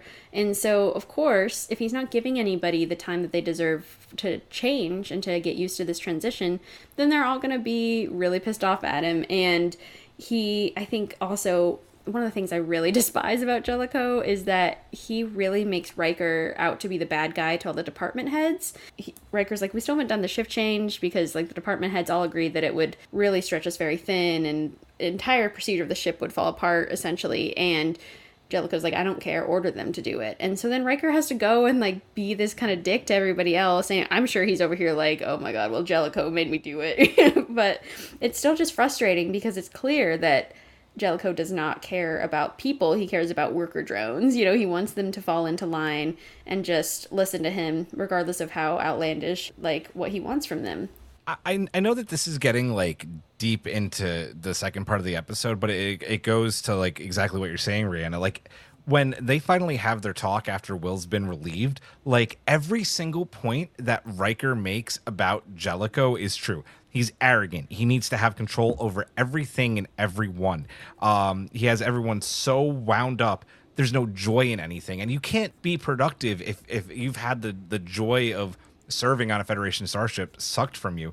And then there's just zero incentive for the crew to trust or do anything for for their captain. Like you can't captain a starship like this. And I don't know if you guys have read the the autobiography of Captain Janeway, but Janeway also had a captain like this early in her career. There was a point where she was like thinking of quitting Starfleet because unfortunately there are captains like this. And I think I said this to you, Rhianna, in text. Like Jellicoe isn't a bad person you know, he's not a bad guy. He's not like, you know, a bad admiral. He's just not good Starfleet captain material. And that, that comes out so much here. So, like, throughout this whole episode, Riker has every right to call him out on his bullshit. Yeah, it's just bogus what Jellicoe does this entire episode. Absolutely. Yeah. Thank you. That Riker quote about Jellicoe is exactly spot on, like you mentioned. I think also something that is really like driving the crew crazy and especially Riker is that there's no indication that this scenario is going to change. Yeah. It seems like Jellicoe is going to be the mm-hmm. captain forever. And so I think everyone is freaking out. They're like, "Oh my god, we can't deal with this." You know, like Picard had such a tight ship and had his own way of doing things. These are all huge changes and I feel like if it had been made clear this is for this Cardassian situation. Of course, they couldn't have predicted that Picard was going to get captured, but I think they knew it was a really risky operation, and so maybe Jellicoe had to assume that this is going to be the way that things are. I don't know what what he was thinking, but I just feel like it would have been a smoother transition if he had thought for a second about the rest of the crew. But he's so determined on making this negotiation happen. And I do I do kind of respect him in the way that he deals with the Cardassians. I still don't think it's like perfect, but the way that he makes them wait, the one guy, the first Cardassian is like furious, and then he brings his A's and he's like taking the situation more seriously. Of course, then we realized that the Cardassians knew what was going on the entire time, so they're just being played. But seeing that Jellicoe actually had kind of a plan and kind of knew what he was doing made me respect him more. But yeah, as a leader, just terrible communication, no transparency at all, and that does not make anyone want to fight for you. And that's exactly why Riker gets demoted, gets relieved of duty in part two. Yeah. Yeah, I mean, it's truly also, I think, like exactly what you said, Ashlyn. I think also, though, he gets relieved because of his inability to let go of Picard, which we saw in Best of Both Worlds, and we're seeing again here. And of course, here it's a different type because here Picard is like being tortured and actively and he, they're not seeing him they don't know exactly where he is and so there's a lot more unknowns and like when he's a borg he's a borg you know and you're like okay well we just have to get him back. But here they don't even know where in the facility he is and don't even know if he's alive and so this is like even worse for Riker. And so his emotions are already high because everyone's under this stress and he's sort of having to relieve everyone else's stress. You know, Geordi's ranting to him, the whole crew, the shift leaders, like everyone is struggling. And so he's having to carry all of that. And so I think just like the fact that Jellicoe is not even considering saving Picard is like why he breaks, you know, and just starts yelling. And that scene is just so like chilling, you know, when he just relieves him. This is a whole other failure, I think, on Starfleet. And I, I think that these later seasons of Trek and what we see later on in New Trek with like Picard, and then even, you know, a thousand years in the future with Discovery, this is like kind of like dark times for the Federation. They're making they're making decisions based out of like ulterior motives more on like for the betterment of the federation and this is one of them like not trying to like come up with a rescue plan for picard is dumb. Also there's zero reason to put jellicoe in command of the enterprise in this situation. The enterprise doesn't need to be there. Will could have taken over temporary command and they could have used what was um his ship what was uh was it the crazy horse? Yeah uh, crazy Je- horse yeah. Jellicoe ship like why not just have Jellicoe do this with his ship and his crew, who maybe he has a better relationship with? It makes zero sense and just makes a situation that didn't need to be a situation. So again, Starfleet making some poor decisions. Great point. Yeah. Yeah. I will say though, as a kid, Data in a red shirt was yes. like the most beautiful thing I've ever seen so in my good. life. I was like losing my fucking mind as a child because like I was like, yeah, Riker's cool, but Data was like my number one everything. And so I saw him in the red shirt and I was just like, I love him so much. Well, I remember because Rhianna and I watched this episode together for the first time and Jellicoe's like yelling, he's like, You're relieved. Yeah. And instantly I'm just like, What is happening? I'm trying to yeah. process. And Rhianna screams, she's like, Data's first officer. like I hadn't even thought about that, but she's ready to go. She's like, guess my? Brain is like, I know what happens next. Yeah. Data and looks really good yeah. in red. He looks mm. fire. He so looks amazing hot. in red. Yeah. Yeah. yeah. Oh my god. I never so, think so Brent good. Spiner is attractive until I see Data in that red shirt, and I'm like, okay, you can like, get it, sir. yeah, he wears a red shirt one other time, and it's just. Mm at least in these episodes. So yeah, and, and he, he's he has to play the role of the yes man, and he does, and he does. It's fine, you know, and I think it's what he has to do, but it's just frustrating all around, and especially because Riker then has to be the person to pilot. I love that Geordi though is kind of pushing back. He's like, I could do this, but Riker is your man for the job. And I love that because that's also sort of sticking it to Jellicoe like, yeah, haha, you hate him, but you have to work with him because he's the best. I love that Will gets kind of like one final fuck you at Jellicoe where he's like, well, I, won't order you to do this. And he goes, then ask me. And he's like, will he do it? Yes. And then as Jellicoe is walking out, doesn't even like look back. He goes, you're welcome. yes, that is the best. Oh my god. Uh. yeah, it just it it just feels extra good because Jellicoe is underutilizing Will as a first yeah. officer the entire episode, and he doesn't even realize. Like Je- Jellicoe's so thorough, it seems like, in like his preparations for these negotiations. But has he read Will's record, or if he has, I don't think he's really like processing it you know he's not utilizing everything that he could be because he's so like obsessed with controlling everything that goes on and so he didn't even think about that will could have been the best person for this job and so it, yeah it's just it's so satisfying and i love that Geordi i think is on his side he's like hey you know yeah. yep. you you could have had Riker doing this so you better uh, totally. you better reinstate him Yeah, well, and I think too that this also shows Jellicoe's obsession with command because, like, he's only thinking about the times Riker didn't take up command, and he says, "Oh, no wonder he's still a first officer," and like all these sort of cutting remarks that, like, it's just so silly because not all of us want to climb the ladder at this time or ever or like i'm thinking of spock who literally has no interest in command and riker who is happy where he is and like people don't respect that because they think that ultimate success at least people like jellicoe you know is is climbing the ladder and is being on top and that's just part of his ego as well Je- Jellicoe's command is dumb because if he if he's a captain, he should know that Will has been offered commands and he's turned them down. So saying that is just a straight up lie. Like it's not even Mm-hmm. true. It's like what are you even talking about, man? It just ugh, it, it rubs me the wrong way so badly. And who has the nerve to get rid of Jean-Luc's fish? Come on, man. I know. oh livingston Ugh. Terrible. I Terrible. did. I think I read somewhere though that Patrick Stewart was against Picard having a fish in general. Yeah. Um, yeah yeah. but they could have just done a scene where he's like you know what i've realized this is immoral I mean, they've had let livingston be free had it for six seasons, and so it does Yeah. like hurt extra because every single scene in the ready room, it's like, oh, there's this fish, like that's Picard's room. But Jellicoe's like, he's getting cozy in that ready room, and that's the worst. He's like, here, take this book. I don't like to read. Like, Yeah. Puts all his kids' art up on the wall. It's like, okay, like try like we know you have a kid and you maybe have a little bit of a heart, but man, we still don't like you. No. Yeah, don't poster it for us. Make up for it. Well, we're not giving uh, Jellicoe second chances, but we will give Will Riker a second chance here. Ashlyn, you're killing it today. Wow. Wow. Brittany would be proud. Literally, I was thinking about Brittany. Oh my god.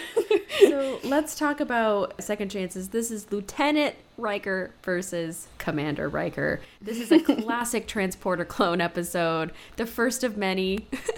yes. Boy, Maybe not many, I guess two. that, that we know of. I'm sure there's more. yeah.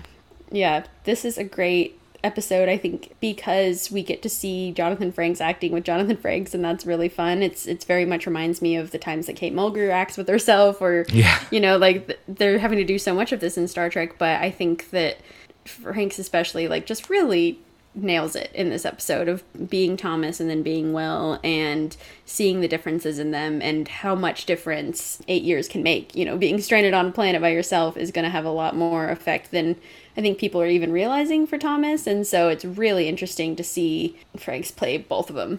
So cool. I also just want to add because we just finished our Death Fake Out series, and the rule was if there was a double at all, it meant that there was a death fake out like somewhere in the episode. There's no death fake out in this episode, but there is a Yeah. double. So I just have to point it out for our, Breaks our the fans. rule. Yeah. If this breaks the rule. Yeah. That's so funny. Um, because they do hold. Uh, well, he imagined they hold a held a memorial for him, which makes him feel better. I Yeah. I love uh, Rhianna or Ashlyn. Which one of you mentioned this earlier on? That like this is basically like the Shelby situation all Yeah, over was again. Like this is Rhianna. Yeah. this is this is Will coming face to face with his insecurities all over again. Because even though the same amount of time has passed for Will and and Thomas, Will has has you know gone up and become more mature, and maybe he has gotten a little stagnant. Even though Tom has has gone through like the same amount of time, he's still a lieutenant who has you know great ambitions and and and plans for his career.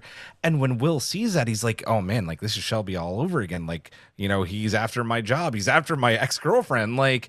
you know like he wants everything that i have and like this is weird and i don't like it so it's that this isn't one of his best qualities and uh it's just the jealousy comes out all over again Yeah, I mean, there's nothing worse than fighting with yourself with the woman that you love, like in the middle of all that, you know? Like, oof. I think that there's a lot he, at least Thomas envies about Will, but Will is also feeling threatened by by Thomas, so it's this really tough dynamic. Yeah, because you know yourself, and he knows what, like, he's gonna try to go after Deanna again. He gives her that warning, like, hey, like, I just don't want you to get hurt again, like I hurt you last yeah time. it actually You know, is I'm like, the oh, one man. thing in this whole situation that he's super professional about which is like Yeah. you know it's it's very so progressive true. for the time Absolutely. I mean, he he does care about Troi as a friend, and of course, I mean, they're going to get married, but he, he is looking out for her, and so I think it's great that he is honest. He's like, hey, just just be careful, you know. Well, I Um, really like the conversation. Oh, sorry. go. That Data and Worf have because they're always having a like beautiful. this. Yes. yes. They have they have such a beautiful kinship always of like trying to understand the humans on the crew and uh, just other cultures and stuff. And so I love that Data asks like, "Would you work well with yourself?" And Worf is like, "I suspect not. Like, I'm pretty tough to get along with." You know, I think that like a lot of us could agree. I would definitely not work well with myself, and because I No. know my failings and I know what would be difficult for me to work through. And so I think it's so silly that like Riker, Will Riker continues to push working with Thomas. Like I know he wants to keep an eye on him, but this is just so dumb to me. I'm like, stop working with yourself. It literally is not. This is not how it needs to be when you can have other people assigned and get stuff done without this whole argument breaking out every scene. Yeah, I was actually especially thinking about the scene where Riker, Will Riker, lays down the law. Like, I am, I outrank you. So I am your commanding officer, Thomas. Like, you have to do everything that I say. And I know if, like, that was a me, like, me and myself situation, that would just not go well because I would get really stubborn if I was, like, the lower ranking Ashlyn, be, like, pissed, you know, like, you think you can tell me what to do? You don't know that what I did in those eight years, you know, where I couldn't even rank up. I just, yeah, I, I feel like that's a, even a worse situation. Like, yes, working with yourself, but also being under your own command. Oh, Lord. and and you know like Picard's put in a really awkward situation here. It's like because there's no book on this, right? This is the first time, uh, as far as they know, that this has happened. So it's like, like, what do you do as a captain in the situation? Do you make the decision to just throw away the entire mission and wait another eight years before you can, you know, get this data module that they need, or do you do you get like the you know the super enthusiastic Tom you know Will Riker of eight years ago who like wants to like do the mission but also then create this very awkward situation on board I don't know if, if I was captain and uh, we could all be like oh well, if I was captain I would probably just be like you know what eight years i think is is a you know small price to pay to make sure that we could separate these two as quick as possible because this is something just like waiting to to blow up Totally. Yeah. I'm glad that at the end, Will is able to save Yes. Thomas. And I think that's kind of what we've been like, kind of waiting for the other shoe to drop. Like they're butting heads the entire episode, but then in the end, they are still Rikers. Like they still will both sacrifice to help save each other. Um, I liked. I thought it was interesting that Thomas didn't say thank you. no. Like he kind of he like will saves him and then he's like oh and he looks back into the void where he could have fallen and he's like whoa. And then the scene ends and i'm like not a thank you. Yeah, I want I want him to go again, like with Jellicoe, like you're welcome. yeah. Yeah, oh my god, when uh when Will was saving Thomas, my girlfriend, she looks over, she's like, Wow, he's grabbing his own ass. I was like, That's what you got from the scene, like fair enough. it's so funny. Yeah. This is Oh this is just such a wild episode, and I love that we get to see Thomas again in Deep Space Nine. What a ride. yeah defiance like one of my favorite episodes of star trek ever i love that episode um, It's i so wish we had more of him honestly i really do yeah um, I- I, just want to point out real quick that this is where we get the the Nightbird reference in in Lower Decks. Yes. When Will Boimler, uh, you know, stays on the Titan and poor Bradward goes back to the Cerritos. Yeah Oh, i, it's I so love good. that especially because it's will's ship like Yeah. he's on the titan and of course he knows all about transporter clones so Mm-hmm. Yeah. He's like, Stay, Yep. stick with me, bud. so is it rhianna you have the uh, thomas riker action figure is that correct Yes, I do. nice. I just- and I- he's got his sleeves wow. rolled up, so it's really great. He's like ready, getting down to business. He's like fixing Mariner. machines for eight years. nice. Yeah, he's pretty adorable. I'm pretty proud of you. I couldn't believe when you sent that picture. I was like, how does she have Thomas? Mm-hmm. Great job. I don't know, man. Starfest really gave us a lot. Absolutely. Okay, well, this is now we're going to be moving on to Pegasus, which is the last episode that we're going to be talking about. What a great episode to go out on. I know we still have Insurrection to touch on, but um, Pegasus is in season seven. We're about halfway through. It's a fantastic episode. Rhianna, you want to talk about, lay down this plot for Pegasus? yeah, I mean, we first get the amazing uh, Picard Day. This is the episode, um, and I love that we first like Picard is not having it, and Riker's really hamming it up here, and. I Like, love "I'll go be then- on the bridge." Yeah, I'll be on the bridge, and like it's so good. And then I love that um, Picard is then like, hmm, perhaps we should arrange a Commander Riker Day, and I just yeah, I think he would really love that. Honestly, he's like, yeah, that'd be great. I want to see what the kids design me like. but- Maybe next year, Strange New Pod should do a Commander Riker week. I'm saying. Oh, yeah. I would I would love it. We could have like a best beard contest. It'd Yes. be wonderful. Yes. I mean, that's amazing. Yeah, and so then we get the introduction to Captain Pressman, who is uh, was the captain on the Pegasus, where Riker served as a helmsman, just a wee little ensign, um, and he there's clearly some instant animosity or something going on here that we're all picking up as audience and we're starting to get sketchy information about the pegasus and what happened to it and we're learning that it's not in fact destroyed but that it remains somewhat intact and it's in the system where the romulans are looking for it because apparently there's very advanced technology on it and um, captain pressman is being very buttoned up uptight about it all this stuff and um yeah so we get into this i just like think we should talk about this first part of the episode with Riker meeting Pressman again because Pressman is instantly like, "You look like you're about to faint," you know, and I'm like, "I would too," you know, knowing Riker's situation now. But I think it's such an interesting way to set us up into this episode, like clear that something is going on, but we're not quite sure what yet. Yeah, the the look on Will's face when Pressman transports on board, and there's very few times in Next Generation when Will Riker takes a pause, and he takes a pause here, and and and you see Jean-Luc even raise an eyebrow, and he's like, "Okay, what the hell is happening here?" I think this is probably, as we find out later in the episode, like this is probably Will's biggest regret as an officer. So yeah, it's like I don't know if someone like brings up something awkward you did in the past and kind of just like that sinking feeling that like you get and I'm sure that's exactly what he's feeling in this moment and I think he tries to make the best of the situation. You know, he has he has drinks with him to try to smooth the air, but that that doesn't last very long. Like this is a really like sour moment in Riker's history.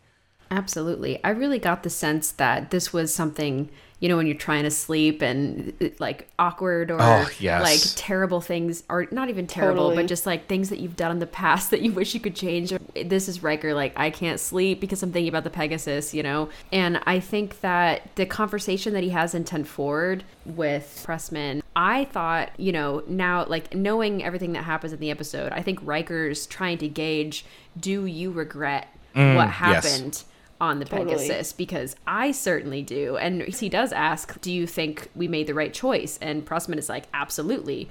I have no regrets. You know, like it happened. We're dealing with it. And so it's it's interesting to see Ri- Riker kind of like tiptoe around this whole situation. And it's even worse at this meeting. And very strange that it's like when they're like drinking together in 10 forward that Pressman says this is, you know, totally confidential. Everything that happens. Like, what a weird place to remind him of that or just to say you can't even tell Picard, you know? Yeah. I, I just, uh, the whole thing is sketchy, you know? Like, what a weird, what a weird dude. Yeah, he's using his power moves. Like that's totally Oh, like yeah, immediately. Riker's space is ten forward, and that's where he feels relaxed and his his guard is down, and that's when Pressman sort of goes on the attack, and that's like so manipulative, and you, we can see throughout this episode what a manipulative captain he he was, and just the type of stuff he was asking the crew to do, and these experiments he was testing are so dangerous. Like it's just kind of reminding me of Lorca, you know, like using Stamets as like an actual human, you know, like Yeah. uh, test subject. Similarly, you know, he's risking his entire crew, and I think that there's yeah, there's just something so nasty about the way that he's trying to control the people around him, including Riker. And I think there is somewhat of that still lingering feeling of I was an ensign and I wanted to stick up for you and I was fresh out of Starfleet, you know, like, ooh, that's a horrible dynamic that he was able to really, you know, work with. Will Will is in the worst possible situation as an ensign, right? Because he's greener than green. Like like you said, mm-hmm. like he's still getting like you know in his head like the drills of like follow orders, you know, be the best officer you can be. This is another situation which we've been talking about, you know, throughout this episode that Starfleet is making some bad decisions and more for their needs than the whole Federation's needs. That being said, I actually have a very unique take on on on this situation because on one hand, I don't have a problem with Starfleet behind the Romulans' backs um, building a cloaking device, even though it goes against the treaty. Because you know what? The Romulans uh, are doing a, bunch of shady shit behind Starfleet and the Federation's back as well. Like I actually don't have a problem with it. That being said, if you're going to do it, then when you're in this situation and you're having a starship go and investigate this and possibly get this tech back, you don't you don't you know do the the backdoor channels and all the sneaky sh- shady shit. You just read the captain in immediately. Like, listen, we're going against the treaty here. We have we have Starfleet intelligence authorization to do this. We need this piece of tech. This is what the situation is. I have no problem with that. But to be so secretive and put Will's career in jeopardy is where this just gets gets really bad. And luckily, you know, later on like Will makes the correct decision. But yeah, I actually don't have a problem with them making the tech. It's the way they they go about it. That is an interesting take. I I totally agree with you that I think even Picard in that in that situation if it had been like okay, everything's sanctioned, we're telling you what's going on, go get the prototype um, cloaking device. I think Picard obviously would have been against it because he's like, this goes against the treaty. Yeah. But the fact that it's coming from official channels, he would have been like, okay, like it's it's sort of a classic, you know, I disagree with the high command, but I have to follow orders Yep. in this situation. That is a yeah, that's a really, really great point. Um I I think it creates like having it happen this way. One of my favorite scenes is the tension, like when Will and Picard are in Picard's ready room, and the whole conversation that they have, where Picard is saying, "I don't want it to read their report about what happened on the Pegasus. I want you to tell me what happened on the Pegasus." And Will is like, Yeah. "Ah, like I Yeah. can't talk about it," you know. Yeah. But I actually think it's really unfair of Jean Luc in this situation to to ask this of Will because he's being torn by like you know this is official channels. Like Pressman's like, listen, it's not even me giving you these orders; it's Starfleet intelligence. So I get where Picard's coming from, and I want the information too. But I think it's a little bit unfair to Will in in this specific situation. Yeah, I think he- Picard. I think Will didn't tell him that it was classified until like kind of the end of the conversation. Yeah. Yep. And so Picard is just like, I smell something really weird Yeah. going on here. Mm-hmm. Actually, the biggest problem with this episode is that even so, at the very end, Will comes clean and he says it's a cloaking device that, that the Pegasus was working on. And he says it in front of the whole bridge crew, and the pressman is like, "What are you doing? You know, you're you're revealing the secret." Picard then, without even thinking, like he, well, he first of all he's saying like this is illegal, this is banned because of the treaty, and then he's like, Mr. Data, how can we use it to get out of this situation? And I Yeah, thought that what- was so shady because he's like clearly against this thing existing, and yet in this situation they're trapped in this like cave basically and they can't leave without using the device or asking the Romulans to assist them which I know he doesn't want to do but I thought it was really not usual for Picard to do something like that and I wasn't sure if that was just like the writers couldn't think of anything else or if Picard is actually just like oh, I'll use this cuz it's convenient even though it's like kind of immoral you know That was really messed up. I agree, Ashlyn. That was something that seemed very out of character for Picard, and there is sort of this breakdown of command because Pressman, since he's an admiral, he was like highest ranking on the ship, so he's technically in charge and in command. But everyone start, stopped obeying his orders. Like Worf is not. You know, they're all technically yeah. mutinying again against Pressman, which has got to be a record for this for one captain. this guy Yeah, so it's just like it's clear that Pressman is not the one to be in charge, but I thought that was so weird of Picard to do that and there could have been other like conversations he had with the Romulans like let us out and we can like we'll tell you the truth about this device or something, you know, but it's just the whole situation is really Yeah. sketchy and it I think it brings out the worst in everyone a little bit. You know, I think that this this subterfuge and the sneaking around and everything Riker is forced to do is putting Picard really on edge, which is then putting the crew on edge, and then Pressman's acting really weird and forcing Riker to do this awful type of lying and hiding from his family essentially, and of course from his his captain, and that's just so difficult. And I think it's sort of the question of like, where do your loyalties still lie after you have a different captain? I mean, we see this with Spock and Pike in the menagerie, and how he sort of chooses Pike over Kirk in that situation. And how Riker, this is such a different type of situation. It's not out of loyalty, it's out of like fear and like of being ordered to, you know? But like, how much weight does that still hold when you have a new captain? And so, this is just such an interesting episode to investigate all of that. But my heart is just hurting for Riker the entire time. Yeah. Like, he shouldn't have to go through this at all. No, he shouldn't have. He shouldn't have. And I, and I, I want to take a look at the Picard situation. I know we should be talking about Will, but what I find really interesting is that you could look at it as as it being shady that then he decides to use the tech that he's so against. But I also think it's a calculated maneuver against the Romulans. Basically, mm. he is doing two very big things here. He's using it, and now think about who Jean-Luc Picard is. He could have used it and then like gone on impulse for hours and gotten away, and the Romulans would never known they were gone. They would have known that they had the tech though. But instead, the minute they're out, he decloaks right in front of the warbird. So this is Jean-Luc saying, "Hey, guess what? This is what you were looking for. One, here it is. Two, we have it and we can develop it. Three, I'm informing your government right away that that we have it. So I'm honoring our treaty. I'm admitting we fucked up, but also beware because we know you're doing shady shit. We're doing shady shit too, and we could use it against you. So I think I think Picard is always making these calculated decisions against the Romulans, especially, who he's kind of been like on the front lines of having to deal with them. Yeah, Wow, I that's love a that. great point. Yeah. Yeah.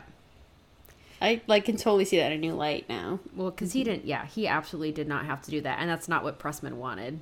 Yeah. Nope. Yep. Not at he didn't want So- the Romulans to know. He was protesting the entire time. Great also, point. Mm-hmm. also, can we just talk about the fact that it was just casually mentioned that Starfleet Command has an operative in the Romulan High Command? I was thinking Yeah, this what? too. like just casually mentioned. Like that's a big deal. Yeah. That is some like random Section 31 shit. They're just dropping knowledge like they do with Bashir. They're like, by the way, we spy on you all the time. Yeah, He's like, what? like, excuse me? yeah, insane. Yeah, the stuff that they're up to. Mm, yeah, it goes back to your point of like what's happening right now And- with. Starfleet. Yeah. Yeah. Oof. shady. I also I forgot to mention almost the worst part in that conversation in the ready room with Picard and Riker is that Picard really threatens him at the end of the conversation and says, um, "I trust you for now because I'm I'm a captain. He's admiral. He's not allowing me to know this piece of information, so I'm trusting you. But basically, if you fuck up, I will reevaluate the command structure of the ship." And that's Rubbed me the wrong way. Yeah. that's wild. That's wild of him to say. Yeah. Like this is season seven. You know, like Riker Yeah. has been his first officer for this whole time, and so yeah, was- I thought that was a really crazy part. Like, Yeah. Will has never done you wrong before. You just have to trust him. Like, know that this is something that clearly goes over his head. Well, Yeah. and I, I love classic TNG. Like the way this episode wraps up is Picard's like, like Riker's in the brig, and Picard's like, you're gonna have to like go through a trial and like answer some tough some tough Yeah. questions, and then he just lets him out of the brig, and he's like, all right, let's go. You know, and, And they walk away. never brought up again. This like serious, probably months long thing that Will was dragged into. You know, Subjected to. And he gives himself up too, essentially. He's like, you should arrest me as well. And I'm like, no, come on. like, Well, uh, but, I, yeah. he was I involved understand, in it. but- yeah, He Yeah. was, but like you guys have been saying, he ultimately gets, I think, the shit end of the stick in this deal the Yeah. entire episode. Yeah. Totally, yeah. And he still always makes the right decision, whether it's going against orders or following them. And that's what makes him Yeah. a great officer. Yep. When it oh came my down God, to it, like incredible. when Will is on the ship with Pressman and Pre- uh, on the Pegasus, and Will is all he can mm-hmm. think about is how many bodies there must be. Yeah. Yeah. Oh. And Pressman's like, "Let's grab the prototype and go," and he's like, "How are you doing this?" And so that's the moment where he's like. I, This is I'm against yeah. you. I should have turned my phaser against you with all those other mutineers because what you're doing is terrible. Yeah. And that to me, like that, that's all you need to know. This is why he doesn't go to prison after this episode. Yeah, because exactly. of that moment. Oh, all right. Well, it's movie time. I think Movies! let's jump to Insurrection. I just want to start out by saying I I love that they continued the tradition of making movies after the show was over, like they did with the original series. I love the Next Generation movies, but I always get the sense that there are too many cooks in the kitchen because Riker is so overqualified at this point. It seems Yes. ridiculous that the Enterprise D is going around with Picard as captain and Will as first officer is crazy. Yeah. Like he should have his ship, but because they need to have a nice plot, they keep everybody together. They grab Worf from DS9. They make He's tired and excuses. oversleepy. Yeah. Picard literally like almost breaks the fourth wall by asking like, "What the hell are you doing here?" I So love good. it. But I always just think of these movies. I, I mean, I just I just laugh because I'm like, yeah, there's so many qualified people who should all have their own ships. Like Worf Yeah. should just be doing his own. We need a Captain Worf series. Like, mm-hmm. yeah, Data. Like Riker should already be on the Titan. Like let's just get Yep. going. You know, It's the Titan. yeah. Oh, yeah. So I agree, Ashley. I think that just storyline wise too, there's always too much going on in these movies. Except for I think First Contact is fairly well balanced, but in an Insurrection, as I'm watching, I'm really just looking for the Riker parts. I've seen this movie relatively recently, and so it's just hilarious because I was like doing like a very condensed like five minute version of Insurrection, and it was all Riker. I haven't kissed you with a beard before. I love that. I kiss you and you say yuck. Yuck. Come on, man. he Oh. shaves right away. I just oh hilarious.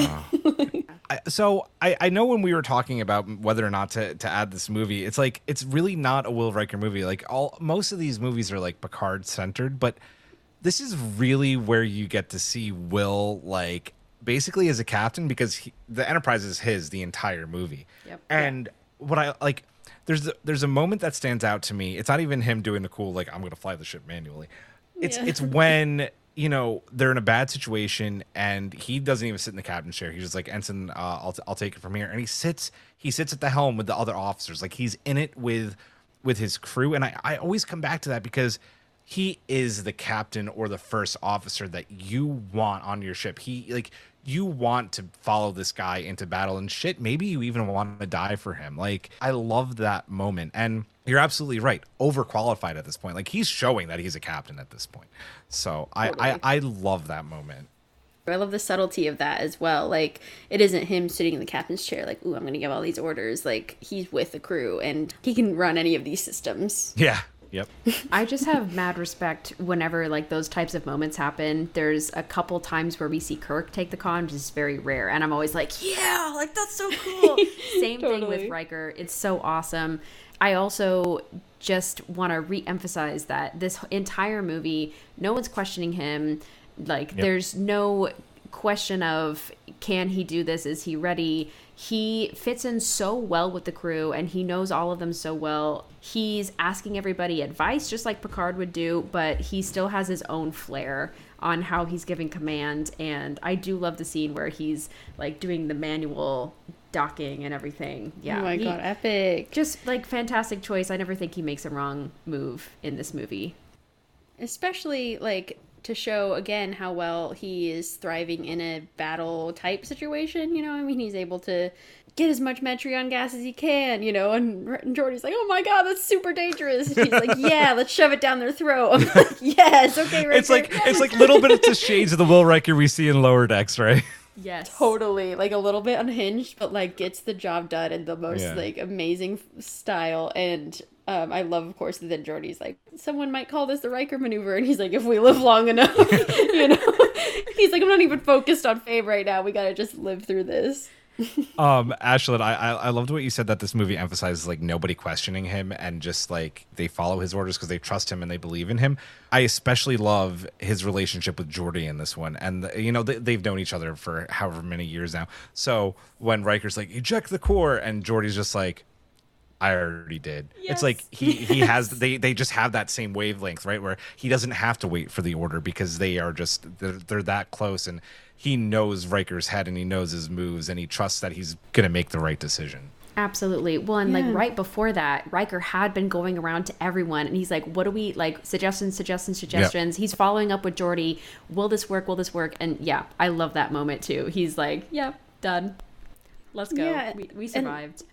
Oh, absolutely. And that's something that really stands out, I think, with the Enterprise D crew and just like the TNG crew in general. Like, they have such a way of reading each other so well that it was really off putting when Jellicoe was like, Oh, you're supposed to tell me about when you launched that probe or whatever. And he's like, But I just did it. Like, I just did my job. Like, what did you want me to do? You want to micromanage every single second of my life, you know? And There it is. I think that, like, the TNG crew just doesn't do that because they all trust each other to get the get the job done and they do it, you know. And so I love that moment with Geordi that then we have the opposite, like Riker's, you know, just the antithesis of Jellicoe in every way and showing that like you already anticipated what I needed from you and the show of a good captain and of just the great bond. I also have to say one of my favorite moments of this movie is is a nothing moment, but it's great nonetheless. When the stick does come up and the look that the Trill ops officer gives him, that just like you're a badass. Also, I know you're a ladies' man. It's that like, ooh, Yes. I know you're involved with someone else, but man, mm.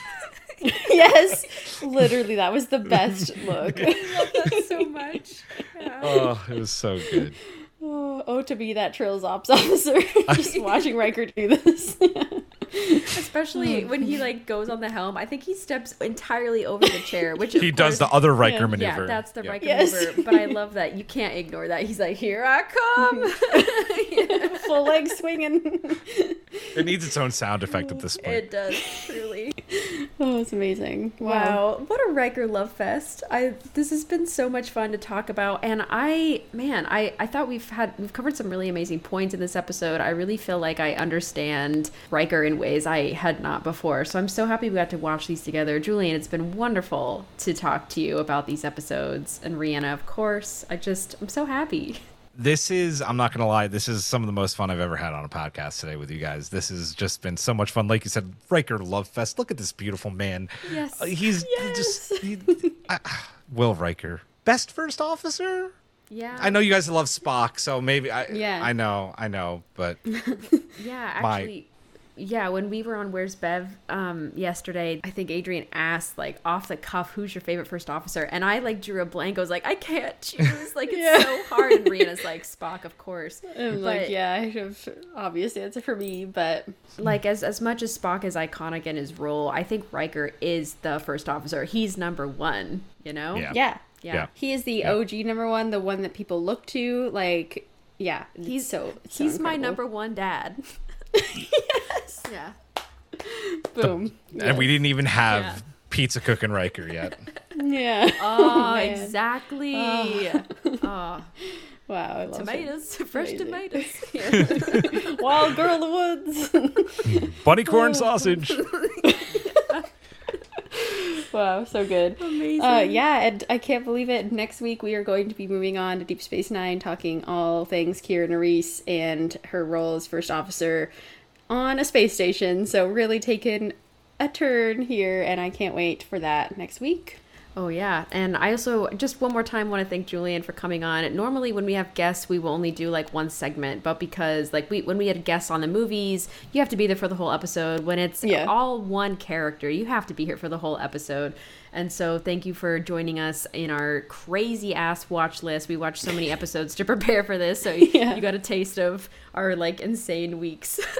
Yeah, Uh, thank you so much. Yeah. thank you thank you for thinking of me yet again uh, i was wondering whether you're going to keep me on the whole time or not i'm so glad you did because i could talk another three hours about will riker i love him so thank you guys so much yeah, absolutely. Thank you. Thank you for listening to the Duras Sisters podcast. Please tune in next week for the third episode of our First Officer series, where Ashlyn and Rhianna will discuss Kira Nerys in Deep Space Nine. Please follow us on Facebook, Instagram, and Twitter, and check to see our suggested watch list for our upcoming episodes. Also, take a moment to check out our content on Tumblr and TikTok, and especially our merch on Threadless. All links can be found in the bio of any of our social media pages. If you like what you've heard today, please leave us a review on Apple Podcasts. By donating any amount per month, you can become a monthly patron and unlock our exclusive reviews of Lower Decks, the animated series, a review of Galaxy Quest, and Star Trek trivia. You can find all of this and more at patreon.com slash the Duras Sisters Podcast. If you would like to contact us for any reason, please do so at the Duras Sisters Podcast at gmail.com. So far, we have covered these podcast series pilot episodes, family, love and affection, time travel, villains, movies, feminism, and death fakeouts. If you haven't heard a particular series yet, please go back and listen to any of these awesome episodes. Social media and marketing by me, Ashlyn Gelman, and Rhianna Hurd. Editing is done by Rhianna Hurd and Ashlyn Gelman. Our intro and outro is by Jerry Goldsmith. Joanne Awoshikun. No, wait, damn it. Joanne. okay, okay. Joanne, oh wow, Awoshikun. Woo! I don't know why I said that. what if we just ended the episode there, like, boop. Boom. Peace. Bye.